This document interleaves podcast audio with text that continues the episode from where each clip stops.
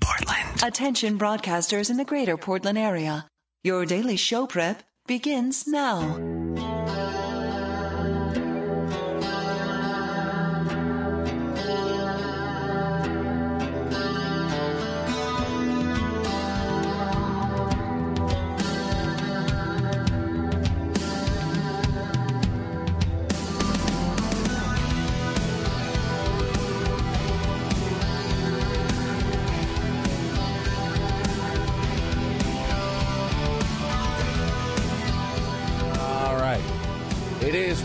15 seconds after the hour of five in this, the month of October in the year of our Lord 2009. Thank you for coming along and making it part of your listening day. We are live from the plushly appointed yet not overly ostentatious studios of Rock 101 KUFO in beautiful downtown Portland, Oregon.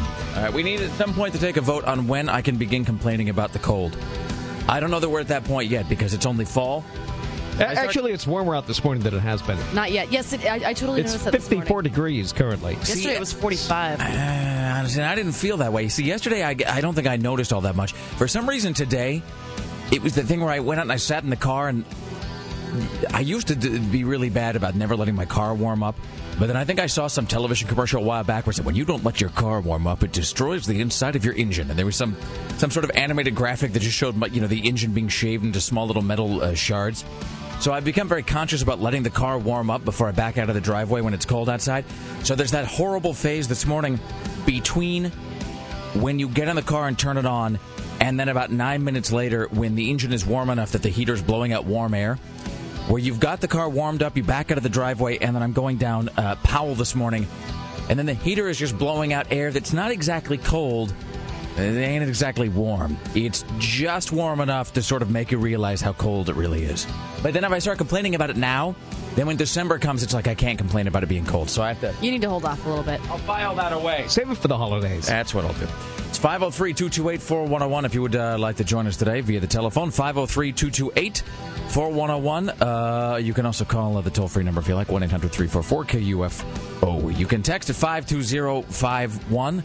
52051, or you can uh, email if you like at rick at rickemerson.com. Rick at rickemerson.com. Sarah with an H at KUFO.com. Tim at KUFO.com. Or uh, Greg Nibbler, our esteemed production assistant, can be reached at uh, Nibbler, N I B L E R, at KUFO.com. Uh, I hold in my hands here a corpse watch we will get to later on today. Uh, we're also going to be talking to Charles Cross. He's the author of Taller, uh, Shadows Taller Than Our Souls, which is, to call it a book is really not even to do it justice. It is just this, this massive, unbelievably cool looking tome. Uh, about Led Zeppelin. So, uh, author Charles Cross later on. We will be talking to uh, Ryan White, music editor from the Oregonian. We'll count down the top five songs about prison. Why, you ask? Here's why. Because we are going to be talking to the guys behind the greatest newspaper in all the world. Look who's been busted. Available at finer convenience stores uh, everywhere. And in fact, if you haven't picked up the new issue, it may be sold out, but uh, right We here. both have our copies in our hands right now. It's the Busted Babes collector's issue. And I think the Busted Babes may be an ongoing feature. I want to be a busted babe. I uh, I think that uh, boy, there's some weird. I, I made the mistake of opening this. There's some goddamn weird looking people in this world, and Tracy they're all in this Johnson newspaper. scares me.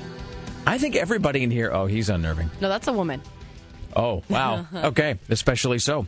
Well, in any event, so we'll uh, be talking to uh, Ryan Trombley from Busted Magazine uh, later on today as well. It's 503 228 4101. A pair of tickets for you to see uh, the Portland Tattoo Expo. Going to be uh, giving those away before 9 o'clock. And a shot at a pair of tickets to see Anvil at the Wonder Ballroom when they uh, come on February 11th. It'll be a performance by the band following a showing of the documentary Anvil Story of Anvil. It's 503 228 4101. We are uh, joined today, as always, by the lovely and talented Sarah X. Dillon. Hello, how are you today? Does it ever make you feel weird when you're looking through Busted and you find some of the criminals hot? Yes. Uh, well, no. Kind of. Not really, though, because. Well, it all depends on what they did, too. Well, like, this guy was only identity fraud. Well, that's but see, that's the thing. It's not when you find some of the criminals hot. It's when you find them hot and then you look down and you realize they're guilty of something horrible. It's like it's one thing if it's just some uh, you know some chick who was dealing weed or whatever, but you, you find some girl hot and then you realize that. I don't know. She chopped a bunch of a bunch of Cub Scouts up and put them in a pie or something, and then you know, and then you just of feel weird about that. I'm kind of used to finding trashy girls hot, so I, I think I've uh, I think I've made peace with that. This is like the happiest little newspaper yearbook for you ever. There is a guy in here who looks a lot like KUFO's Adam Thompson if he were to have his head shaved and be given a nosebleed. I'm just saying. All right, I have to put this away. Well, we haven't seen him lately. Entirely distracted. Well, I mean, I suppose who knows what he's who knows what mischief he's uh, gotten himself into So today's a big day for me because because I haven't really talked about it very much because I've just been too excited about it. But um, my s- little sister's moving to Portland. is that this week this is happening? It's not this week. It's today. It's today. Excellent. Today, her and her and her boyfriend have been traveling across the country in a U-Haul, and uh, they're getting here today. From Brooklyn back to Portland. She's never lived in Portland. Ah, so Did she get tired of New York? Yep, she was a little burned out in New York. I think She she had got- Well, she hasn't been few there that long. Uh, she's uh, yeah, she's been on the East Coast for like the past five years. she was in Boston, right? Yeah. Boston and then to New York, and it's just I mean it's just so freaking expensive to live there. yeah, it was I mean, expensive, and she just like honestly, she was saying how she felt like she was starting to just become a grumpy, angry person. Well, it's just a bit of a grind, I think. I mean, I just LA is more spirit crushing than New York, I think. I think it's in different ways. I think, in, I mean, you know, and I've, and I've never lived in New York. I mean, I've been there, I don't know, five or six times, and just it just wears on you. I think it's just it's like living in a blender. Whereas, whereas It's a challenge to get a loaf of bread home without getting it squished. If you can do that, you really accomplish something in New York. I think living in New York is a little bit like living. Living in New York is like, uh, it, I mean, my experience anyway, is like living in some unbelievably uh, uh, sort of entertaining, fascinating, fast-paced, neon-lit uh, ant farm all the time. That's just filled with, you know, it's, it's, it, I mean, it's just packed to the gills with people. Whereas, so if that's like living in a blender, then L.A. is like living in some sort of a. Uh, some sort of just a big uh, like like drill press device that just like gradually pushes down on you until you're broken inside. But in New York, you, at least you can have a secret bedroom. That's the well, that is true, Tim. Uh, it's uh, 503-228-4101. So the Dillon sisters unleashed on Portland, Oregon. I can't. We we haven't lived together in the same town for eleven years. yeah, boy, her. Uh, I yeah, I, I'm so excited slash nervous because we're exactly the same. So we usually get into epic fights. yeah, that boyfriend of hers is gonna have an ulcer within like a month and a half. You mark my words. Oh, a long time ago, when you were on vacation, we had a show with just the Dillon sisters. I don't know if you remember it. A long, When many, was many that? years. You were I on have vacation. no idea when And that she was. was here, and we did a whole show with you two together. Oh yeah, she was. This is long ago. Long ago. All right, You then. left, and we decided to create a Dillon sister show, at least for a day. Yeah, because that was when she lived in Seattle. So she's coming here tonight. She's coming in tonight. Excellent. All right. Uh, let's pay a visit to the news desk with your personal savior, Tim Riley. From the Alpha Broadcasting Ministry of Truth, this is Tim Riley. Good morning. It's 509. A little bit warmer out today in the 50s. It's going to be cloudy today, though. Highs in the mid 60s. I just barely missed a nasty five car crash yesterday afternoon and sent five people to the hospital on the west side at the busy intersection of Cornelius Pass Road and Evergreen Parkway, right in front of McMenamins. It was caused by a driver who blacked out. The dead weight of his foot to the floor caused this man to careen out of control. Oh, that's creepy. As his terrified passenger tried unsuccessfully to move the foot off the gas. Well, it resulted in five cars being hit at speeds of 60 miles an hour. Fortunately, none of the injuries were life threatening, but it tore the side right off an SUV. I just missed this thing by like two minutes, and I saw it uh, right in front of me. It tore the side off an SUV, spun all these cars around, and finally the van was airborne, lands on its roof. And nobody knows why the guy passed out yet, but it was really scary. Looking. the guy's not dead, is he? No, no, no. None of the injuries are life threatening, but it's really surprising because the these cars are really torn to bits by this van going 60 miles an hour at a very busy intersection, Cornelius Pass Road. Well, if the guy and just Evergreen. see that's freaky because if he just keeled over Yeah. at the at the wheel and then as you said he leans forward and so all of his body All weight is weight on the gas. is on the Oh, that's and so the passenger trying to pry this dead weight off the gas. Well, he's smashing into all these. I just barely missed this thing. Jesus, and and in a van, there's no because I was thinking in a car you could always reach over and pull the emergency brake, but in a van the emergency brake is probably on the floor. Yeah. and so you require the driver to press which you oh that's I don't even want to think about that. That's Man, and, it was really a scary thing to see. and if the driver's real big and the passenger's real small, there's no lifting his body off the gas. So you just got to wait until the van is done smashing into things. And That's it the way it up always being is. airborne. yeah, All right, thank you. No. yeah, I just missed it, but it, it was really a sight. So did you get there after it had happened? Right, right after it happened. And so with you, uh, I, I saw the vehicle; they were just everywhere, and I was wondering what happened. because I guess because unless it hit something head on or went into a wall or something, there would be no reason it would stop going There, forward. there's a median there to prevent you from turning into McMenamins. and that's what it hit, and that's what made it flip over. Oh, so that was the thing that finally stopped. It was the Yeah. median. Oh, Yeah. that's creepy. Ugh. Meanwhile, uh, Clackamas County deputies are still looking for an outlaw who pushed a shopping cart into a pregnant lady at a Safeway parking lot and stole her purse. The Clackamas County cops say he was speaking a language other than English, Russian, or Spanish. How is it that They're I very mean, worldly down there. They, I- they know it's not either English, Russian, or Spanish. did, how would they know that though? Strange. I don't know. They question passersby. But how would I don't understand. I how would you how would you rule out that he was speaking Russian? Well, I guess that maybe if there were lots of I guess it- witnesses. yeah.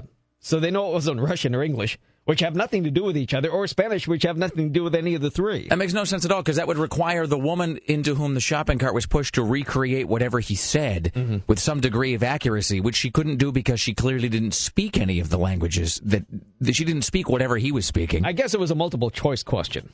Did it sound like this? Yeah. No? All right. So English, Russian, and Spanish have been ruled out. Okay. So they're looking for other. Other. All right. Not unlike Ben Affleck in Phantoms, yo. An elderly Idaho woman found an unpleasant surprise in her milk duds last week. Oh. Violet Bishop bit into her hearing aid after mistaking it for chocolate candy. I don't want to be old.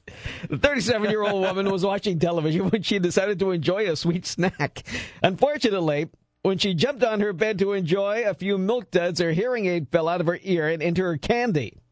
She said, quote, as I was enjoying the chocolate and caramel taste, it appeared that one of my milk duds was not as fresh as the other. it was rather crunchy, and I couldn't get it to soften up no matter how many times I chewed. Fortunately, Violet didn't do much damage, and her hearing aid is back up and running after $199 tune-up. How old is Violet? Violet is 87. So this doesn't really Oh, speak well for the quality of Violet's teeth either if the hearing aid is back up and running. Well, usually she's able to chew, 'em, which is more than what I can handle. Well, I, milk duds. I guess that's a fair point. If she's 87 and able to I mean, handle that's a milk quite dud, an exercise with the jaws. I mean, those- I mean, even for someone middle aged as I, never mind an 87 year old woman. take your teeth right out of Bouncing the up and down line. on her bed eating milk duds. Yeah, are we are we sure that Violet's not crazy? Because that sounds like that sounds like in many ways like the activity of a crazy person. It doesn't say. All right, let's do uh, one more here and then we will uh, take a break. She wants to broaden her base. Therefore, I guess her people recommended that January Jones attend a NASCAR Sprint Cup Series race That's in. Kansas. Really? Yes, it's January Jones in Kansas. During the event, presented by Kraft Foods, the 31 year old blonde beauty was seen greeting Dale Earnhardt Jr., the driver of one of the cars. Uh, she was also in Washington, D.C., garnering support for the Shark Conservation Act. So she's hitting the Midwest, all the conservatives there, and those lefties who want to save sharks. So, a, I don't really understand why people in the Midwest would be caring about conserving anything. I it, that seems like she's Well, thi- mismanaging this, the. is a, this is a separate event. oh, it's on the way to DC. I right see. on the East Coast, With a where people stopover care in- about such So things. NASCAR and sharks. That's correct. Yes. Stopover in Kansas. Do you suppose people in Kansas are big fans of uh, of Mad Men? Perhaps they'll tune in. Yeah. It says Mad Men continues this Sunday with a new episode. I guess that's what she told the folks on Hey, stage. have you seen Mad Men? Have you seen I did. it? I saw it- I saw it so last night. It was good, not great though. Um, only in the sense that uh, it, it doesn't. I mean, because that episode from what two weeks ago or whatever was just the one where Don wakes up with the bloody nose and then in the hotel room, which was just creepy beyond words. Uh, and there's that weird, like, beatnik swinger couple that, like, you know, do you want to watch us dance? And then they're like humping it out while they're in the hotel room with him. And you're watching, going, what am I watching? What show is this? Like, it became some weird, creepy porn film.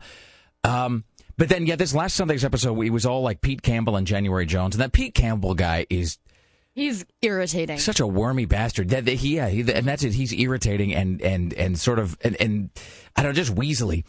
Uh, but January Jones, who I I don't think I've ever seen her interviewed like out of character, so I don't know what she's really like. But in my mind's eye, she's what I I have real trouble separating her from the character though. So who knows? Maybe she's really a hick. I mean, who's to say?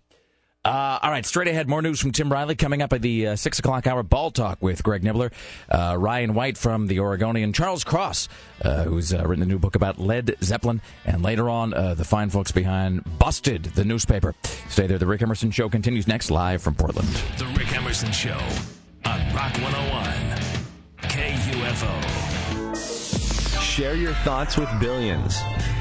My eyes are on fire with passion. 1 800 344 KUFO. Excitement. The Rick Emerson Show returns. Lack of sleep. This is Rock 101 KUFO. It is the Rick Emerson Show on Rock 101 KUFO. It is uh, Wednesday morning. Thank you for joining us. Coming up at 6 o'clock, Ball Talk with Greg Nibbler. 7 o'clock, Ryan White from the Oregonian will be here. And at uh, 7.20, counting down the top five prison songs of all time because at 8.20, we'll be talking to the guys behind Look Who's Been Busted, the world's greatest newspaper. At the news desk, your personal savior, Tim Riley. Live from the Alpha Broadcasting Ministry of Truth, this is Tim Riley. Good morning. It is 527. A little bit warmer than it was yesterday. It's in the 50s. Going to be in the 60s today with partly cloudy skies. This is kind of bizarre. This happened near Tillamook.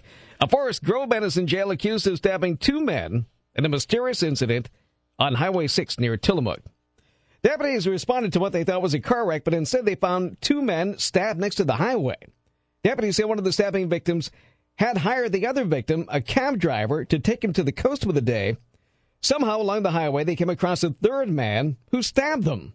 The passenger in the taxi was badly injured with stab wounds to the chest, was life-flighted to Emanuel. The taxi driver, who was also hurt, is expected to recover. Deputies arrested Kent Dockin for allegedly stabbing the man, but it's still unclear what his connection is.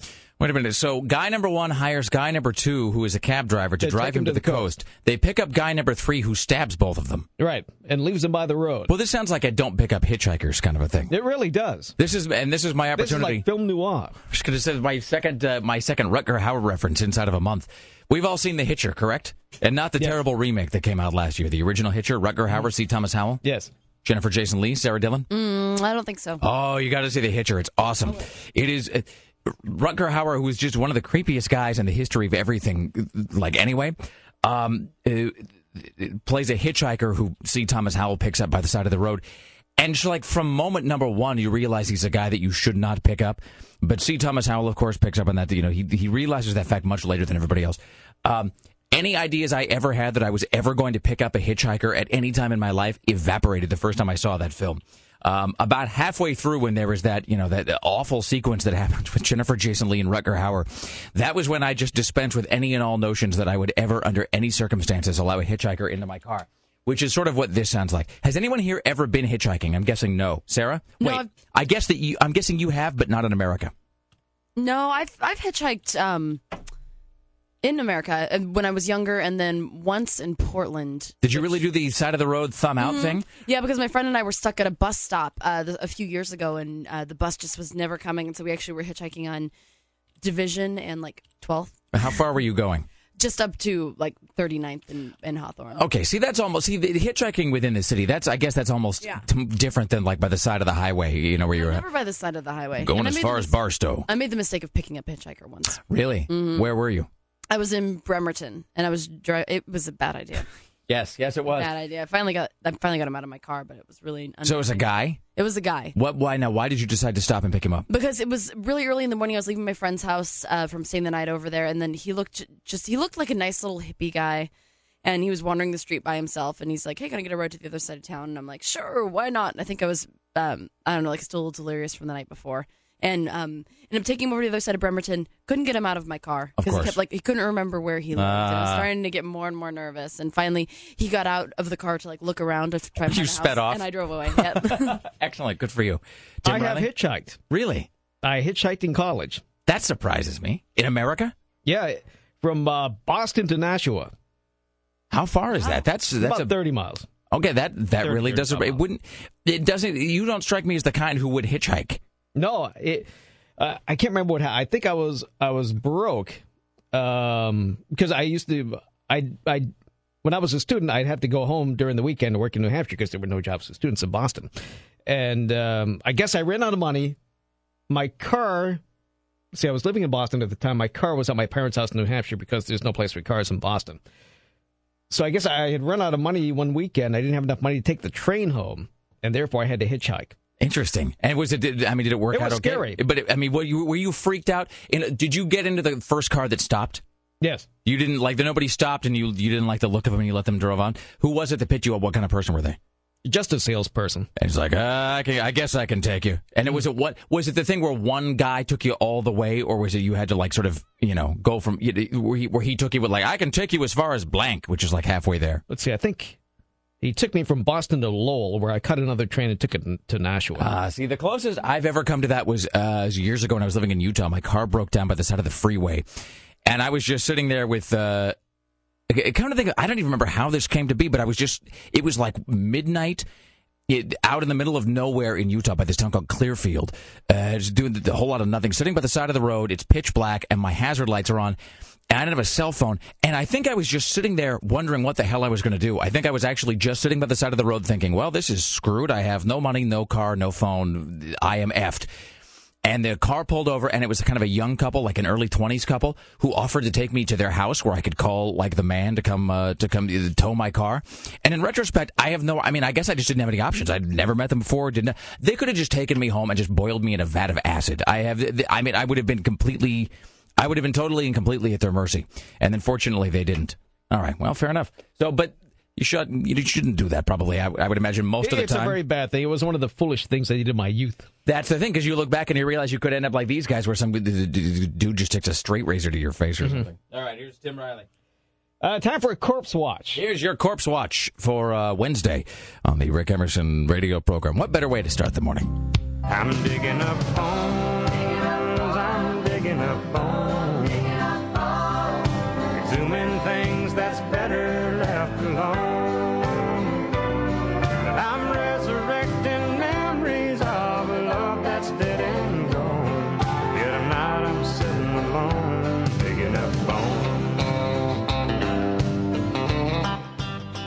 A funeral director has been charged with abuse of a corpse after investigators found digital photos dating back five years of the director posing with his penis touching the feet of a nude female cadaver. According to court documents, James Howard Patton is free on $1,500 bail after being charged with a Class A misdemeanor. An investigator with the Houston Police Department is looking into allegations of internet harassment lodged against Patton by his ex girlfriend but an April 2nd search warrant turned up several photos in his computer. Ah. It was unclear from court documents whether there was more than one corpse or more than one incident. Uh, let's see. The woman said Patton was taken out of service when the allegations surfaced, and oh, he no longer works for the funeral home. Very disturbing allegations. I hope people understand that this incident is unusual and not indicative of how we perform services here. Although we should note that it's clearly usual enough that we, in fact, have an entire segment of the show dedicated to abuse of corpses. Was this so? This wasn't the girlfriend that found the photos. This was like the, the cops. cops. Yeah because that would be I, I, mean look i mean one thing you, know, you find porn or you find uh, you know whatever you find something filed away like in your boyfriend or girlfriend or the husband's computer or something you find the photos of your boyfriend with his member out touching the feet of a female corpse and it's always the feet that's the other thing it's never what is it with the feet i don't know I see i don't know the answer to that what is the answer to that well Sarah accused me for the longest time of having a foot fetish, which I don't, uh, for the record. But I am fascinated by it. I mean, the foot fetish is really just one of the. It, I do find that to be a really compelling uh, sort of deviation in the uh, in the in the human psyche because because there just doesn't seem like I'm not saying there's anything wrong with it. It doesn't matter to me, but there doesn't seem to be any reason for it. Like there's, I don't, I don't get the whole deal with feet only because like why would you like where does that come from? I can understand fetishizing a lot of the other uh, body parts because some of them are overtly sexual. There's some sort of like evolutionary or like reproductive, I guess, motivation for that. But with feet, like what I there can't be like that many people in America that have traumatic childhood incidents regarding feet, right? So there's got to be some other place that that comes from. The whole thing is just uh, see that's the kind of thing that I would go to college to try to figure out is to figure out like why why always the feet makes no sense at all. All right, well there you go. So, um, so along with don't hitchhike, don't uh, end up at that uh, funeral parlor wherever that is. There's your corpse watch.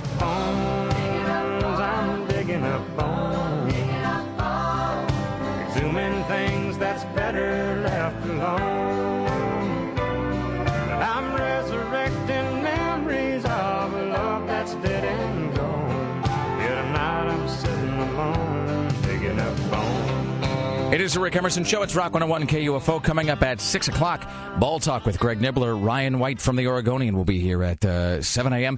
And Charles Cross, who has written a new book about Led Zeppelin at 740, plus Busted Magazine at uh, 820 this morning. Be listening. The Rick Emerson Show continues next with more from Tim Riley. We are live from beautiful downtown Portland, Oregon. Don't go anywhere. It's Wednesday morning. Stay with us.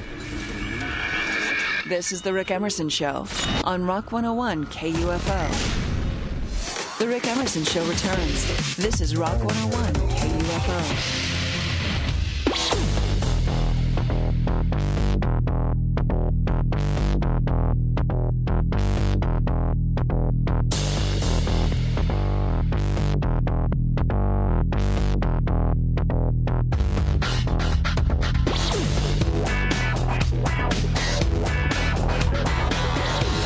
Emerson Show on Rock 101 KUFO. Thank you for joining us. It's Wednesday morning coming up at 6 o'clock. Ball Talk with Greg Nibbler. Later on this morning, Ryan White from the Oregonian will be here to talk about uh, all things musical, and we'll count down the top five prison songs because coming up in the 8 o'clock hour, we'll uh, be speaking to the good folks from Busted Newspaper. I is the full name Look Who's Been Busted?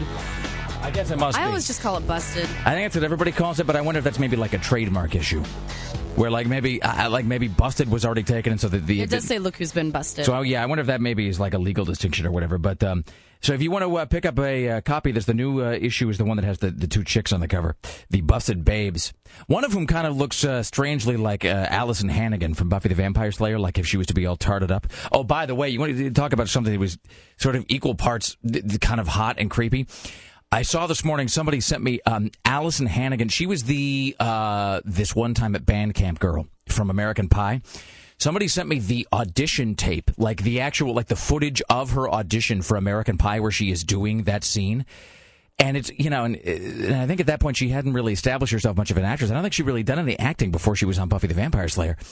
But it's Alyson Hannigan in the audition room doing that sequence from American Pie where she talks about the band camp and the flute.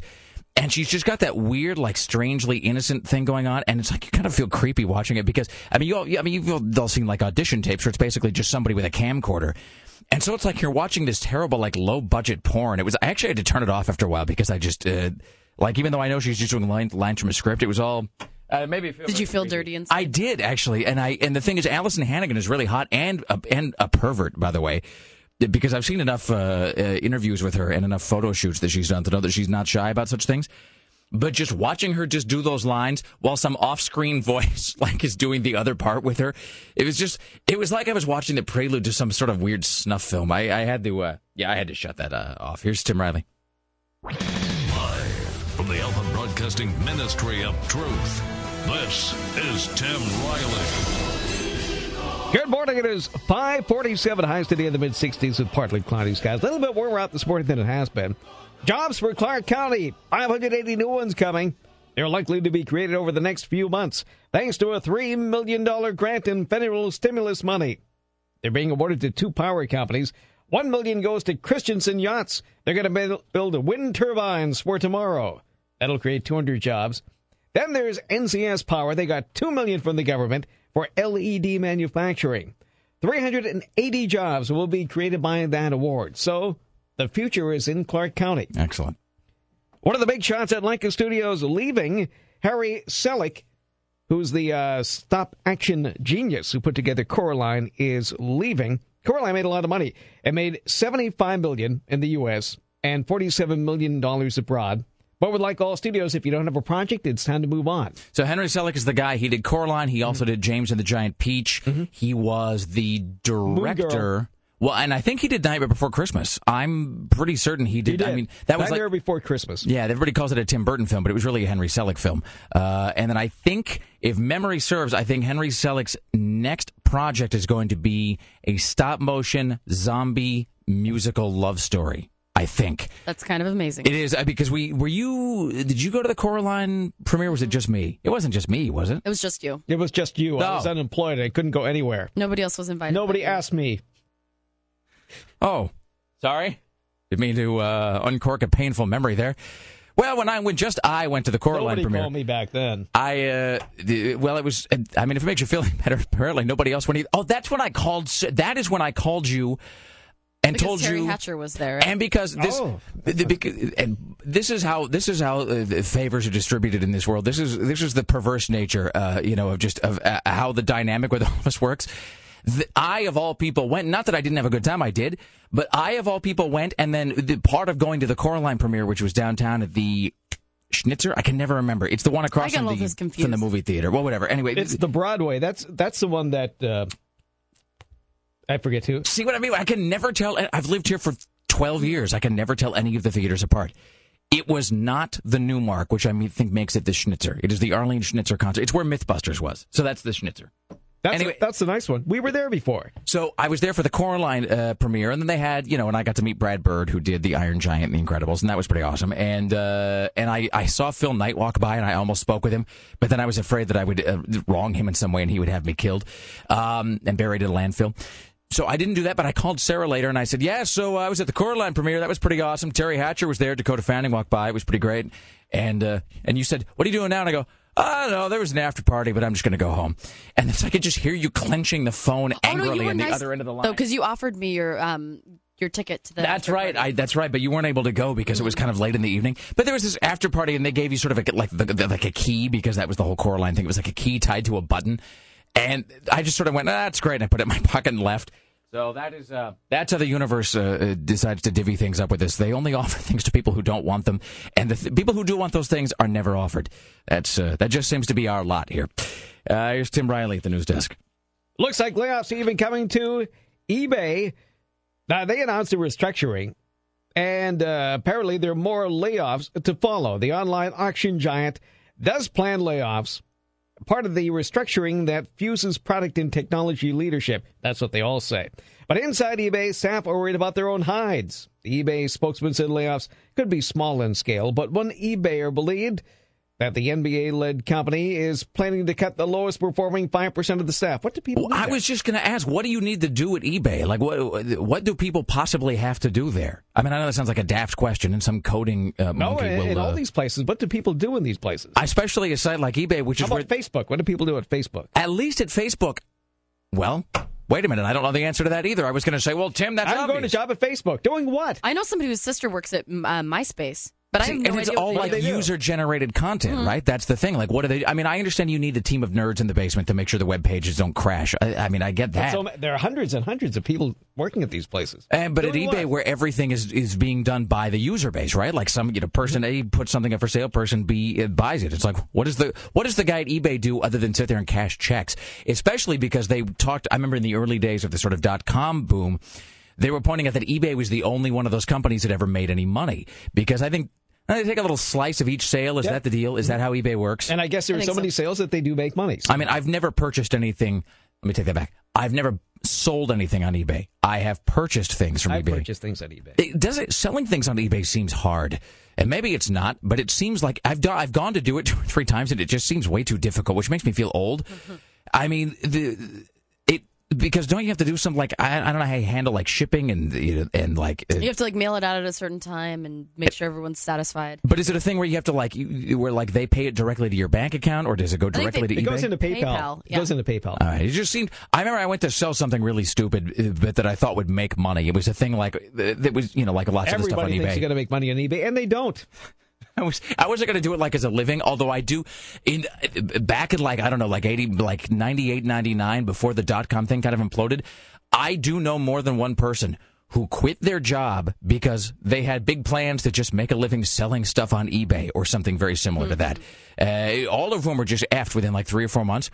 The one time I went to sell something, it was like I don't know. It was like a gold record or something uh, that I had been given at some radio station where I worked years ago. It was like a band I didn't care about. It was like a gold record for Sting or something. Uh, and it was, you know, in congratulations for 3 million units sold. Would you like a Soul Cages gold record? And sure, I'll take it with me wherever I go. And then I just figured I'd sell it. And I think I got to like stage two where I was creating a login. And then I went, "Ah, this is really hard. And I just turned it off and I put the thing back in my basement. So that was my, that was my one eBay experience.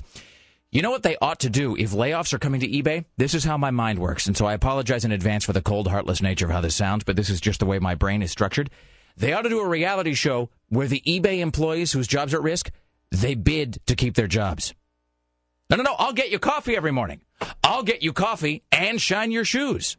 No, no, no. I'll get you coffee and shine your shoes, and I'll work three hours of overtime a week and won't be paid for it. And then they, and then they bid to keep their jobs. Let's test out my instant replay, Sarah. All right. It's the Rick Emerson Show. It's Rock 101 KUFO. Coming up at the top of the hour, Ball Talk with Greg Nibler. Uh, see, you laugh, but you're going to see that done. And it'll be like in a Japanese game show or something. And then everyone will know I'm a genius. Or not. Uh, 7 o'clock, Ryan White from the Oregonian and the guys from Busted Newspaper. Stay there. The Rick Emerson Show continues next. This is the Rick Emerson Show on Rock 101 KUFO. KUFO, Portland.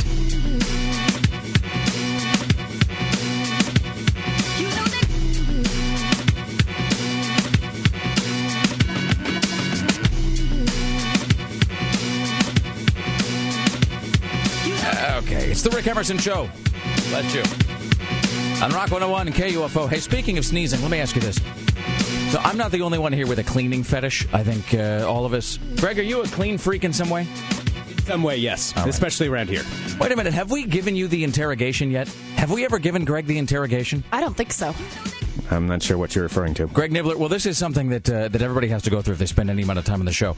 Do you have any um, OCD traits of any kind? Be honest. Um, Don't lie. Don't try and make something up to try and uh, seem more kooky or hide No, I'm- I'm not gonna- make you seem less kooky. I'm not going to make something up. Uh, I don't that I can think of. Who was it that we I have things that annoy me. I have like pet peeves, but I don't have I don't have really do have OCD anything that traits that, I can to think like of. obsessively do? You have no, uh, you have no compulsions or ticks or things that you got to like uh, do in a certain way or at the Like you- rub or a you- doorknob three times or something like that. Theoretically speaking, yes. Uh, not that I can think of. No, really? no. Okay, well, fair enough. I have Let's a lot away- of pet peeves. A lot of things annoy me, but but I don't. But Well, they're not like If we took away his. BlackBerry for five minutes, we'll see how he reacts. So is there, yeah, now is that there a thing? it. How, let me put it this way: Is there a thing you got to see? Maybe you do have OCD traits and you don't really recognize it. Are the things you have to do every day in a certain order, or things that have got to be set or uh, or and orientated is a word, by the way, despite the, the fact that people lambaste me for using it. Uh, i- is there anything you have to sort of orientate in a certain way physically every day? Like your, your BlackBerry's got to sit here, your pens have got to sit here, something's got to go in a desk drawer right over here. Um, And does it bother you to a disproportionate degree if things are not that way? No, I mean, I sometimes I do like things like stacked neatly, but uh, it's not going to to But if the bother me or ruin sort my of, day. like if if, this, if the stack were to be put off kilter slightly or like to the left a little bit, it wouldn't drive you nuts. No, do you have a certain path that you have to travel, like when you go places, or maybe like Do you count the number of certain path, steps when you you're walking? I don't know, or like like when I go to the bathroom, I have to walk around the couch, not this way. I yes, don't like know, like, something like that. certain, Something like that? Like say, for example, you're traveling on your bicycle and you need to head home, but then you always have to drive through like these two um, metal poles, and then if you didn't, you don't know what would happen to you. something like that. Something like that. Some somebody you know maybe that does that. Or like Um, eat or eat things two at a time. Or maybe No. uh, maybe touch the corners of walls a certain way with your uh, with your elbow when you go around. Not that we know anybody who does those things. That would be- that would no, no, so hypothetical, weird. of course. Uh, no, that would be bizarre. That's I don't do that. Or uh, tear off the uh, the pieces of paper from your legal pad in the same way every day, and if you screw it up, you have to keep tearing pieces of paper until they're torn off precisely correctly, and then you have to twist them in just the right way and put them into a certain trash can. Or maybe a specific pen for the office and one for the studio. Shut up! They can't touch either one. Uh, well, okay. Well, never mind. Who do we know that made something up that was trying to? It was well, I like was it my. Peter Car? No, no, it wasn't Peter. It was somebody like that though. It was like some some friend of the show who's. It was like that they had a preference for a certain kind of toast or something. It was unbelievably dull. The only reason I ask this is, and then we'll get to what ball talk here in one moment is. Just just now, and this is less of an OCD thing than just the fact that there's certain things that bug me. If I, it is well known and well doc, and in fact actually documented because when the Tribune did that article about us, this was like the very first, this was like in the first sentence, I think, of the article. It noted that when I was being interviewed, I was sitting at my desk compulsively cleaning um, white specks that were visible only to me off yeah, the desk in front of me. Gross that you do. It's yeah, and I and I like right there. I do it. I do it even now. Or you I- get obsessive, or like I'll be walking down the hallway and it won't bother me. Like my tag was sticking out yesterday. You're just like, Sarah, your tag's sticking out. I'm like, yeah, I know. And you're like, Put in your tag. Sarah, Put in your tag. Sarah, Sarah, Put in you your tag. Put in your tag. Put in your tag. All right. Put in your tag. Put in your Yes. I can't Your continue tag. with my Put- day. put your tag. Uh, but I will, I will be really uh, bothered by pieces of like paper or scrap paper or things that are lying on the floor, especially in the car. Like here, God, eh, you know, and goddamn, a radio station is the worst place to have a neat fetish because you just work with pigs, just filth. You work with just, and I don't mean filth like dirt. I mean like people. Like you, you work with just like the most slovenly bastards on earth. And I think was that way at some point in my life. I think I, I believe I was really a grubby person, but it was working in radio where it was just like some sort of weird shock treatment that I just came I came out of it just like an absolute OCD freak for cleanliness in certain areas of my life. The thing that I can't stand is bits of scrap paper or trash on the carpet. Uh, or like in a hallway, especially. Like if I'm walking to the bathroom and there's like, you know, like a little piece of paper towel or something that's laying on the carpet out outside the bathroom door, I have to stop and pick it up. I cannot leave it there. And just now during the break, over in the corner of the studio, there was like a wadded up piece of paper that was on the floor by the trash I can. threw that over there. Where so, where someone, Sarah Dillon, had thrown. I was gonna come back and How it. I had can you throw a piece of paper in the trash and then it misses, it goes on the floor, and you just leave it there? What do you mean, Rick? Do you mean like this? I don't understand. I don't understand. Thank you so much. What are you talking about? Thanks, I appreciate that. Thank you. Oh, oh, I missed. I See, I can't see it though. I can't. I can't see that it's on the floor. Is it on the floor? See, and now it's just going to sit there and it's going to bug me. It's going to bug me until we're, until I get a chance to go and clean it up. So during the break, I was like, "Look at that! Some bastard left a piece of paper on the floor." And I reached down to grab it, and it was a tissue, and it was a wadded up, was used my tissue. It was a used Kleenex. But here's the thing: is like I am such a nutcase about cleaning pieces of paper off the floor that I have in fact developed a whole different like kung fu grip that I use just for picking up used Kleenexes off the floor. Over over the years, I've developed this. You know, like I pick up pieces of paper normally. If there's a piece of Kleenex, I do this like kind of crab. It's, you know what it is? My hand becomes like one of those cranes in the kids' game at the Oh, yeah, the supermarket, claw. where I just, it's like I can just cup the crane underneath it and just so it's barely touching my fingertips, and then I go compulsively wash my hands a hundred times. So I was going to thank whoever it is that put that used tissue in the floor. No problem. Now I know that she's right here. That's great. That's wonderful. Uh, at this juncture, uh, should we uh, do ball talk on the other side of this? All right. Well, there you go. Fortunately, I'm not obsessed about doing things uh, when I say I'm going to do them. Otherwise, that would have kept me out of radio many, many years ago. It's 503 228 4101. 503 228 4101. The Rick Emerson Show continues next with Greg Nibler's Ball Talk. Stay right there. This is the Rick Emerson Show on Rock 101 KUFO. The Rick Emerson Show returns on Rock 101 KUFO. You gotta just start listing fears. There's things that annoy me, but All right. I like when Sarah and I just try to beat an OCD trait out, uh, trait out of you, something that we're convinced is actually there. All right. By the way, I'd like to thank Sarah for uh, during the break taking a handful of small pieces of white paper and sprinkling them all over the uh, counter over here. So I had to. Uh, More over here. that's great. See, but that's. But if I, I don't see them, see, I can't notice them.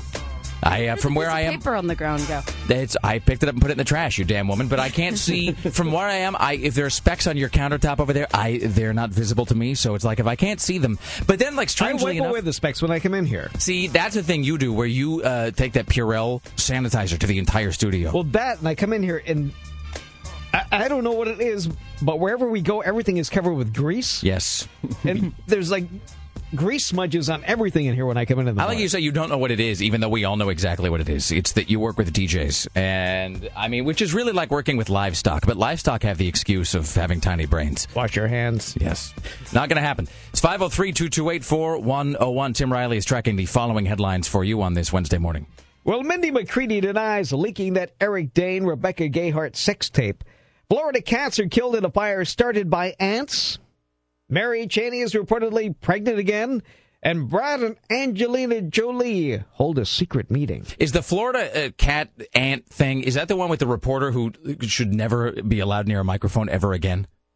Yes. Okay, that's awesome. I've heard part of that. We can uh, play that later on. I'm sorry, it should have been Brad Pitt and Jennifer Aniston holding a secret meeting. Wait, what did you say? Angelina Jolie. Oh, see, I figured that either. Well, because they're aren't they busted up too? Didn't that the? Uh, I don't think so. Did I miss something? I think it was People Magazine that said that he moved out. He was living somewhere that he's got a different. He's either living in a different house or he is living in a separate, like a sort of cordoned off section of the same house and is looking for his own place. All right, so I looked at Brad, Brad and Angelina, and the first thing that popped up was uh, break up. Yeah, I think that uh, I don't think they've officially said anything about it yet, but all of the tabloids seem to agree that they are no longer. Uh, I mean, Pitt- oh. which makes sense. I mean, she's kind of like, see, that's a woman who has some. Uh, she seems like the adoptive version of that woman in Decatur or whatever. That woman that keeps shoving kids out compulsively, but she's got like eighteen of them. They're like an adopting version of that. Which I think if you're Brad Pitt is probably interesting, or maybe. Maybe even sort of sweet in a way because it's maternal at first, but then you realize you've just got like 19 kids uh, that your wife bought in some other country uh, that you got to like, uh, you know, that you got to take care of. So I think that'd wear on you after a while, especially if you got like a career and whatnot. Anyway, yeah, but the tabloids all seem to agree that they have uh, they have gone their separate ways, and that Jennifer Aniston is still sitting at home staring at the phone, waiting for it to ring. And a- apparently it always does. I mean, like he always goes running back to her for those secret meetings. I just don't understand what that's. I mean, I don't get the appeal of her in that. I mean, she seems like a nice person.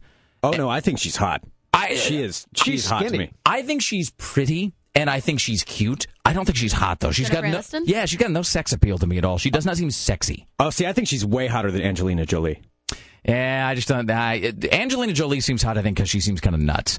Uh, And whereas- Angelina, Angelina Jolie used to be a lot hotter, like in the Gia phase. Yes. Or like Foxfire. She was really Foxfire. I think Yeah. she is hot, and because she seems a little off kilter, which is clearly what Billy Bob Thornton uh, saw in her.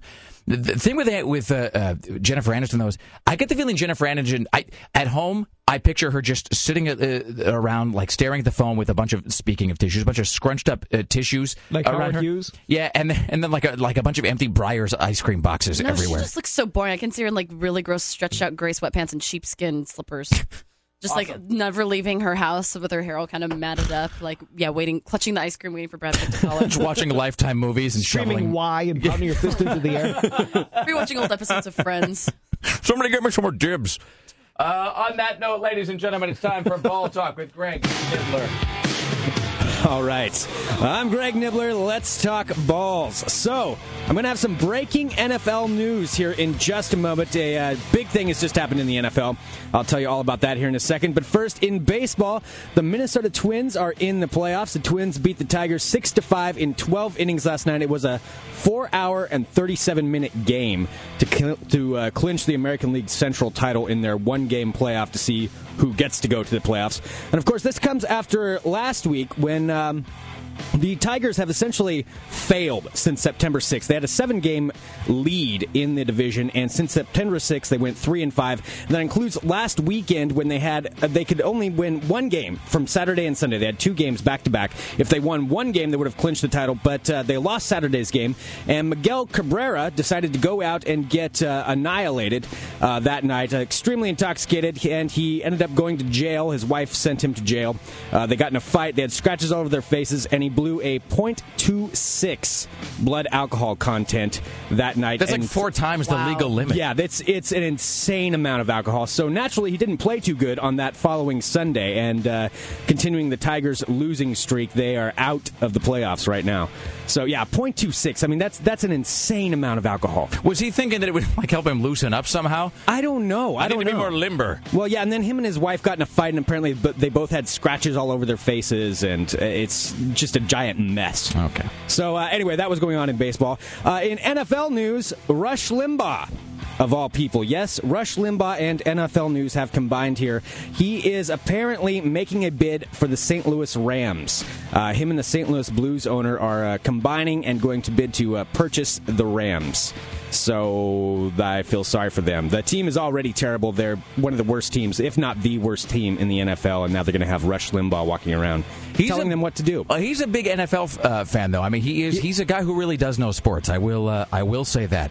Yeah, he he is. He used to work for the Kansas City Royals too, I believe. That uh, is true. Baseball, yeah, back in the day. So he does know sports, but God, I couldn't imagine working for that guy. I uh, I always thought that they did make a mistake on Monday Night Football by not uh, going with him as one of their, you know, because there was that. I think they had Dennis Miller for however many. How long is Dennis Miller on Monday Night Football? I think Dennis Miller only lasted a year, uh, if I'm correct. I believe it was a year, maybe two years. I think it's you can only make so many Tigris and Euphrates references during Monday Night Football Yeah, before somebody in an office goes, you know, th- th- what does that mean? Get me a dictionary. Fire him. yeah, the dude eating nachos doesn't want to hear Dennis Miller go off. I don't like words I don't understand. They make words make me angry. Change the channel. Well, and Rush Limbaugh made the comment. The reason that he got uh, kicked off of that was because he made a comment about Donovan McNabb, the Right. black quarterback of the Philadelphia that. Eagles. Yeah, he said the only reason the media was rooting for him is because they wanted to see a black quarterback succeed. League. I So- forgot all about that. Well, he does have just a, a magical ability to open mouth and insert foot all the way down to his bottom, doesn't he? Yes, and now he will be uh, maybe in charge of the St. Louis Rams. So, uh, in other NFL news, breaking news: Braylon Edwards of the Cleveland Browns has been traded to the New York Jets. Yes, Braylon Edwards, uh, star receiver for the Cleveland Browns, has been traded. Um, he's he's a star receiver, but he's also been kind of in the news a lot lately for an incident at a club in Cleveland where apparently he beat up one of LeBron James's buddies. Uh, part of LeBron James's not his entourage, but I think like his inner circle, his business group that he has, because LeBron James employs all of his buddies. And apparently this guy was at the club, and I guess he's tall or uh, small and skinny, and uh, Braylon Edwards just beat the crap out of him for some reason. So that is uh, another reason you may know the Braylon Edwards name. And uh, again, traded to the Jets just this morning. And in basketball news, the Blazers started their first uh, preseason game last night. They won, and uh, Andre Miller, their recent trade, actually scored 16 points. So now I'm kind of okay with that trade. I wasn't very happy about it before. I the thing about the Blazers is every year there's this sort of no no no this is the year. No no no this is the no no no I know I said this last year but this is the year. Because I lived in you know Washington for so long and you hear the same thing about the Seahawks. That every year and then there was that and I re- look I remember the first time the Seahawks actually made it to the playoffs and it was like it was like the cure for cancer had been discovered because then they were actually able to say with some sort of feeling like no no no now this is really the year which I think we've heard a couple times in a row now for the Blazers I don't really know I- We we have, but but the Blazers versus the Seahawks. The Seahawks have always sucked. Like they have no record of success. Blazers have a huge record of success, and then like four or five years of drugs and jail and dogfighting and and and miserableness. Well- well, and a guy has to pot- relax. and smoking pot out of a pop can on the side of the road to Lake Oswego. Those kind of things. So, so I think people are excited about this year. I think it's going to be good. So, uh, that is the Blazers. We'll have more info on them uh, as the season goes on, and that concludes this edition of Ball Talk. Awesome. All right. It is the Rick Emerson radio program. It's 503-228-4101. 503 228 4101. 503 228 4101. It is 629 a.m. This time check delivered to you by Cooney BMW's 29 minute fast and free service. Performance has an address Cooney BMW. Coming up next, it is the news with Tim Riley at uh, 7 o'clock. Ryan White from the Oregonian will be here to talk music. 720, the top five prison songs of all time. And later on this morning, the guys from Look Who's Been Busted, the newspaper. Rick Emerson Show continues next. The Rick Emerson Show continues next on Rock 101 KUFO. The Rick Emerson Show returns. One has a big tattoo on the right side of his face. Both are heavy set morons. This is Rock 101 KUFO.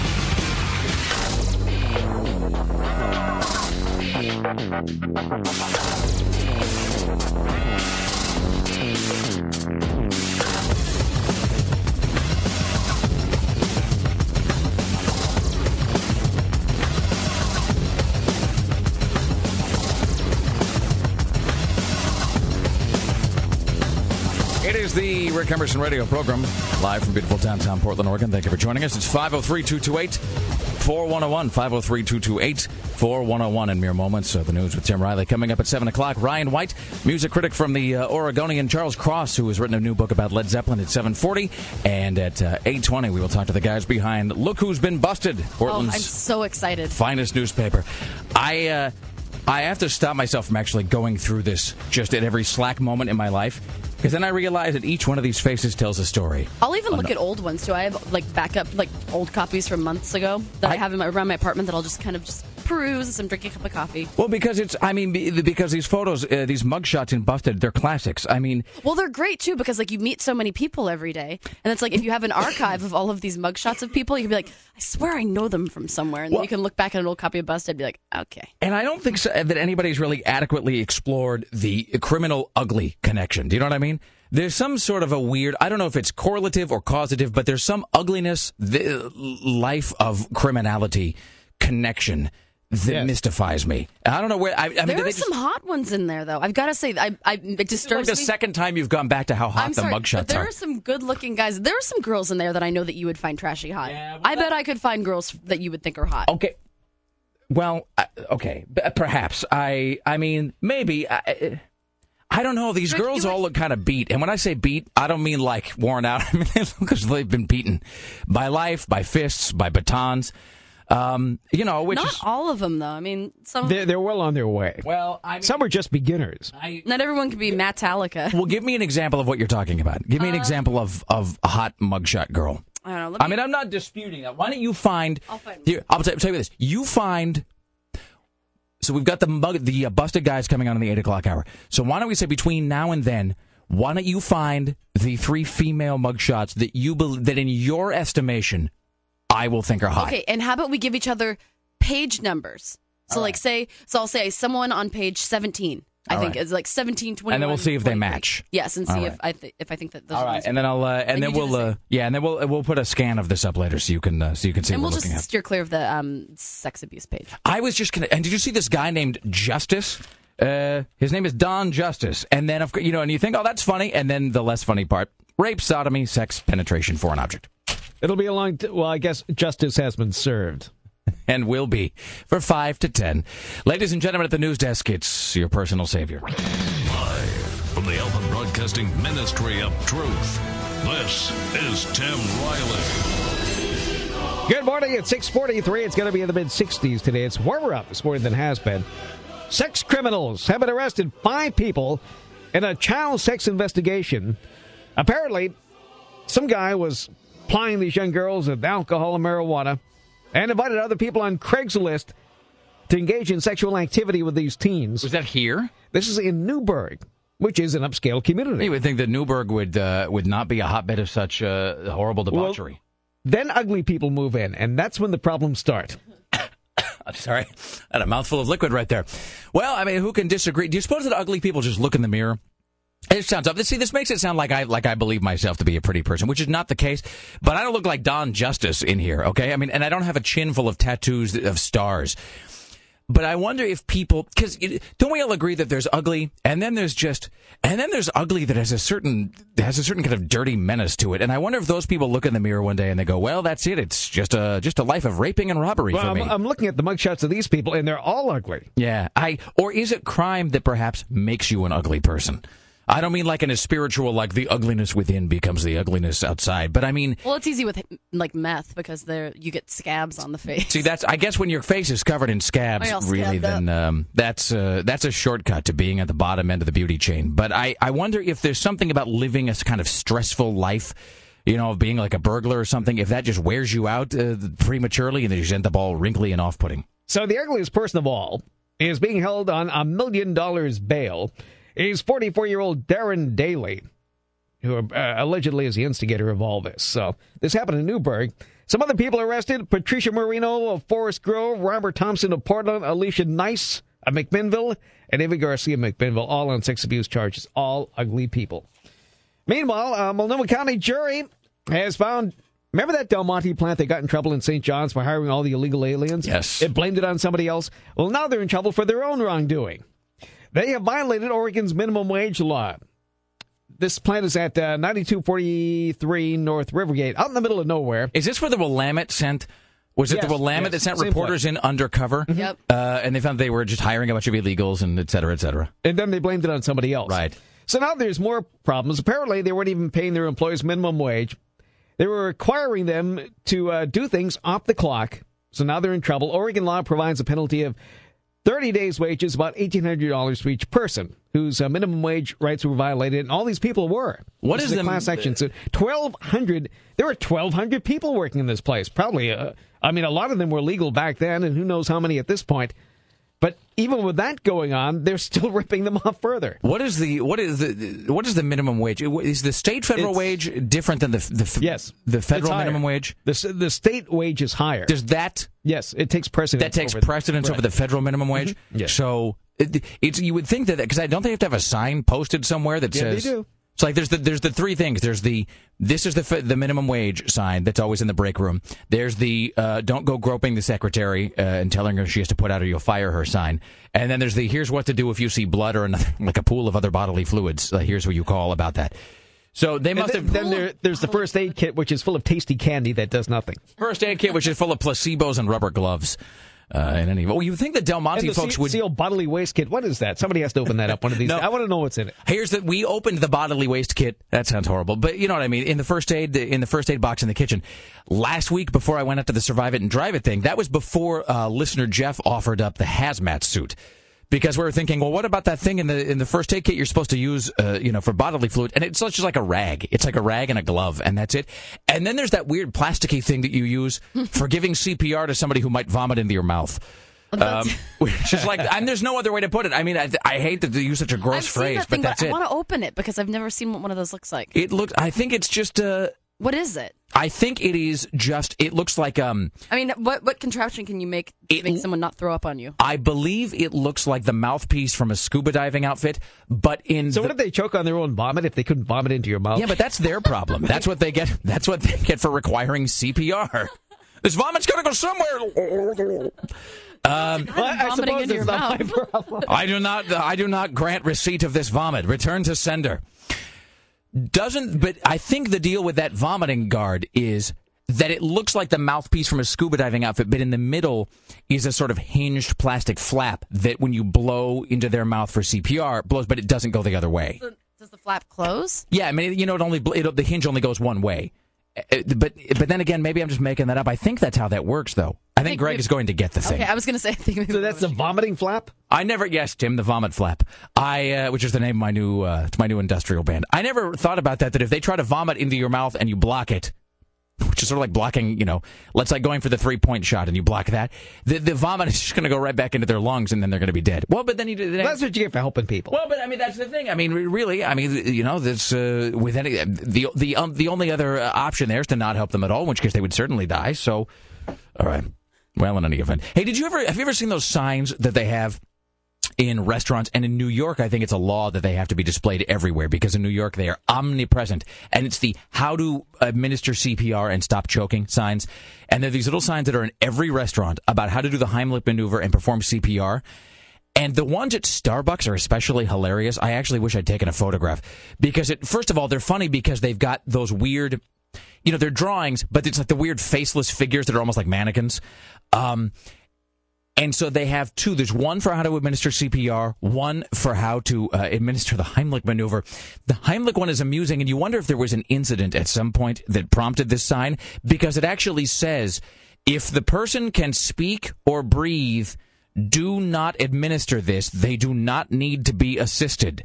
So you wonder if there if there was something like a lawsuit because some guy was clearing his throat and immediately some uh, uh, you know some guy ran over to try to be a hero and just broke the guy's ribs. You know, like uh, somebody I- I- incorrectly decided to administer the Heimlich and like shattered the guy's thorax. Do you have the vomit guard? I do. let me uh, see what this is all There you about go. here. Thank Here's you, uh, Greg. Tim Riley at the news desk. So then there's this kid who lives in Seattle, and police are on an exclusive manhunt for him. Is 18 year old Colton Harris Moore. He is suspected in about 50 burglaries. This since he slipped away from a halfway house in 2008. He's been on the run ever since. And now they think he's stealing airplanes. He typically breaks into businesses. Wouldn't and- you know if he's stolen an airplane? That's uh, that's what we call very large. He lies down on the couch and then dashes into the woods if confronted. He earned himself the nickname the Barefoot Burglar by committing some of these crimes without wearing shoes. So now authorities think he's joyriding in small aircraft. He is suspected of taking three planes from airports around Seattle and crash landing them and then walking away. There are bare footprints inside and outside some hangars that have been broken into. The mother says she doesn't see anything wrong with this. She says, quote, I hope to hell he stole those airplanes. I'd be so proud. Over the weekend, somebody took blankets, shoes, and food from a home at the site where a stolen Cessna crash landed north of Seattle on an apparent path toward his hometown on Camano Avenue. Island, I should say. So SWAT teams have been called out there, and they can't find this kid who's on this island so he's stealing airplanes and airplanes. crashing them for fun. The mother is proud of him, Yes.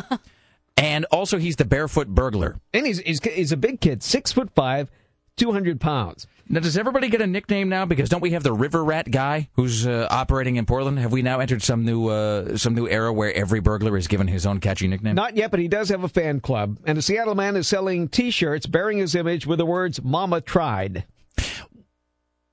I don't understand the deal of stealing an airplane, though. I mean, again, isn't that like a thing that's at an airport? Don't you have to have? Isn't there a guy that has to let you take off or Don't give you have to permission? Like, keys and stuff. well, and that's also keys. Don't you yes. spin the propeller and jump in before it decapitates you? Yes, you have to run it backward on the kitchen floor and then let it go. I don't think you can. Uh, well, I mean, clearly you can, but I was going to say I don't think you can just hot wire stuff. Like hot wiring is one of those things that I just assume can't really be done. So I've seen someone hotwire a car. Is it was it an old car? Mm-mm, no, you just uh, like take off See, but you're just talking about that you just take off the thing take off the panel and then and put the two uh, wires together. yeah. But I thought that was crap. I didn't think you could do that. Mm-mm. No, it works. I almost want to have somebody come hot wire my car just to see if it can be done. I thought This is did- not an invitation to come did to my house, you Didn't they sons do of that bitches. several times already with your truck. Seriously. Obviously, it can happen with your truck. Was it stolen again? Okay, no, no, no. I can reveal Nobody's something. No. I sold that truck. We sold the truck, which is why I can reveal this. I'm so glad you The mentioned that. most stolen truck in Southeast has been sold. Okay, so uh, for those of you who uh, maybe uh, are not privy to this story, if you're not a long time listener, you don't know this. I had until recently this truck, and I can now speak a little more specifically about it because we don't own it anymore. And I never really described it, a because I, you know, I don't like necessarily you know, give a bunch of uh, tales as to you know where my house is. Not that everybody's going to stop by, but I mean, you know, um, and also because the truck had been stolen multiple times. Uh, so Laura and I had a, um, I'll just call it a red pickup. We had a red pi- uh, a red pickup that had been stolen not once, not twice, but thrice from us. It was stolen three different times. Now I should note the third time was actually not from our house. The third, and this is in less than 18 months. I mean, every six months that truck was stolen. So much so that the third time we weren't even really upset about it. Like the third time it was stolen, this is just, uh, I think the most recent that was just last year. The third time that truck was stolen, we just kind of went, well, it'll turn up, which it did. Because the deal is that I guess the car thieves sort of daisy chain it, where they'll steal it, drive it till it runs out of gas, dump it, pick up another car, drive it till it runs out of gas, dump it, pick up another car. And so every time we got it back, and it almost became kind of a game where we get the truck back and we would just wonder, like, what did they leave behind this time? The first time they stole it, we found a bunch of empty cigarette tubes. In other words, uh, cigarettes that had no tobacco. It's just the filter and the paper tube, which I guess you can buy empty cigarette casings, uh, where it's like you, if you still want the filter, you know, you buy it and then you put your own tobacco or whatever in it. So it was filled with a bunch of these cigarette tubes. Second time we found it, filled with a bunch of uh, Slim Jims. Third time we found it, nothing left behind but the seats stolen. truck, truck dumped, seats gone. So we finally sold the truck about six months ago to a friend of my wife's who, and my conscience is clear. We told her, I'm like, look, this thing has been stolen three times. Also, it's falling apart. Also, if you want to go in reverse, you have to put it in four wheel drive. Um, by the time we sold it, it would not go in reverse unless it was in four wheel drive. And that was like, otherwise, he would just press the, the gas to the floor and it would just go and grind and not move. But I guess her husband's like a mechanic or whatever, so it's fine.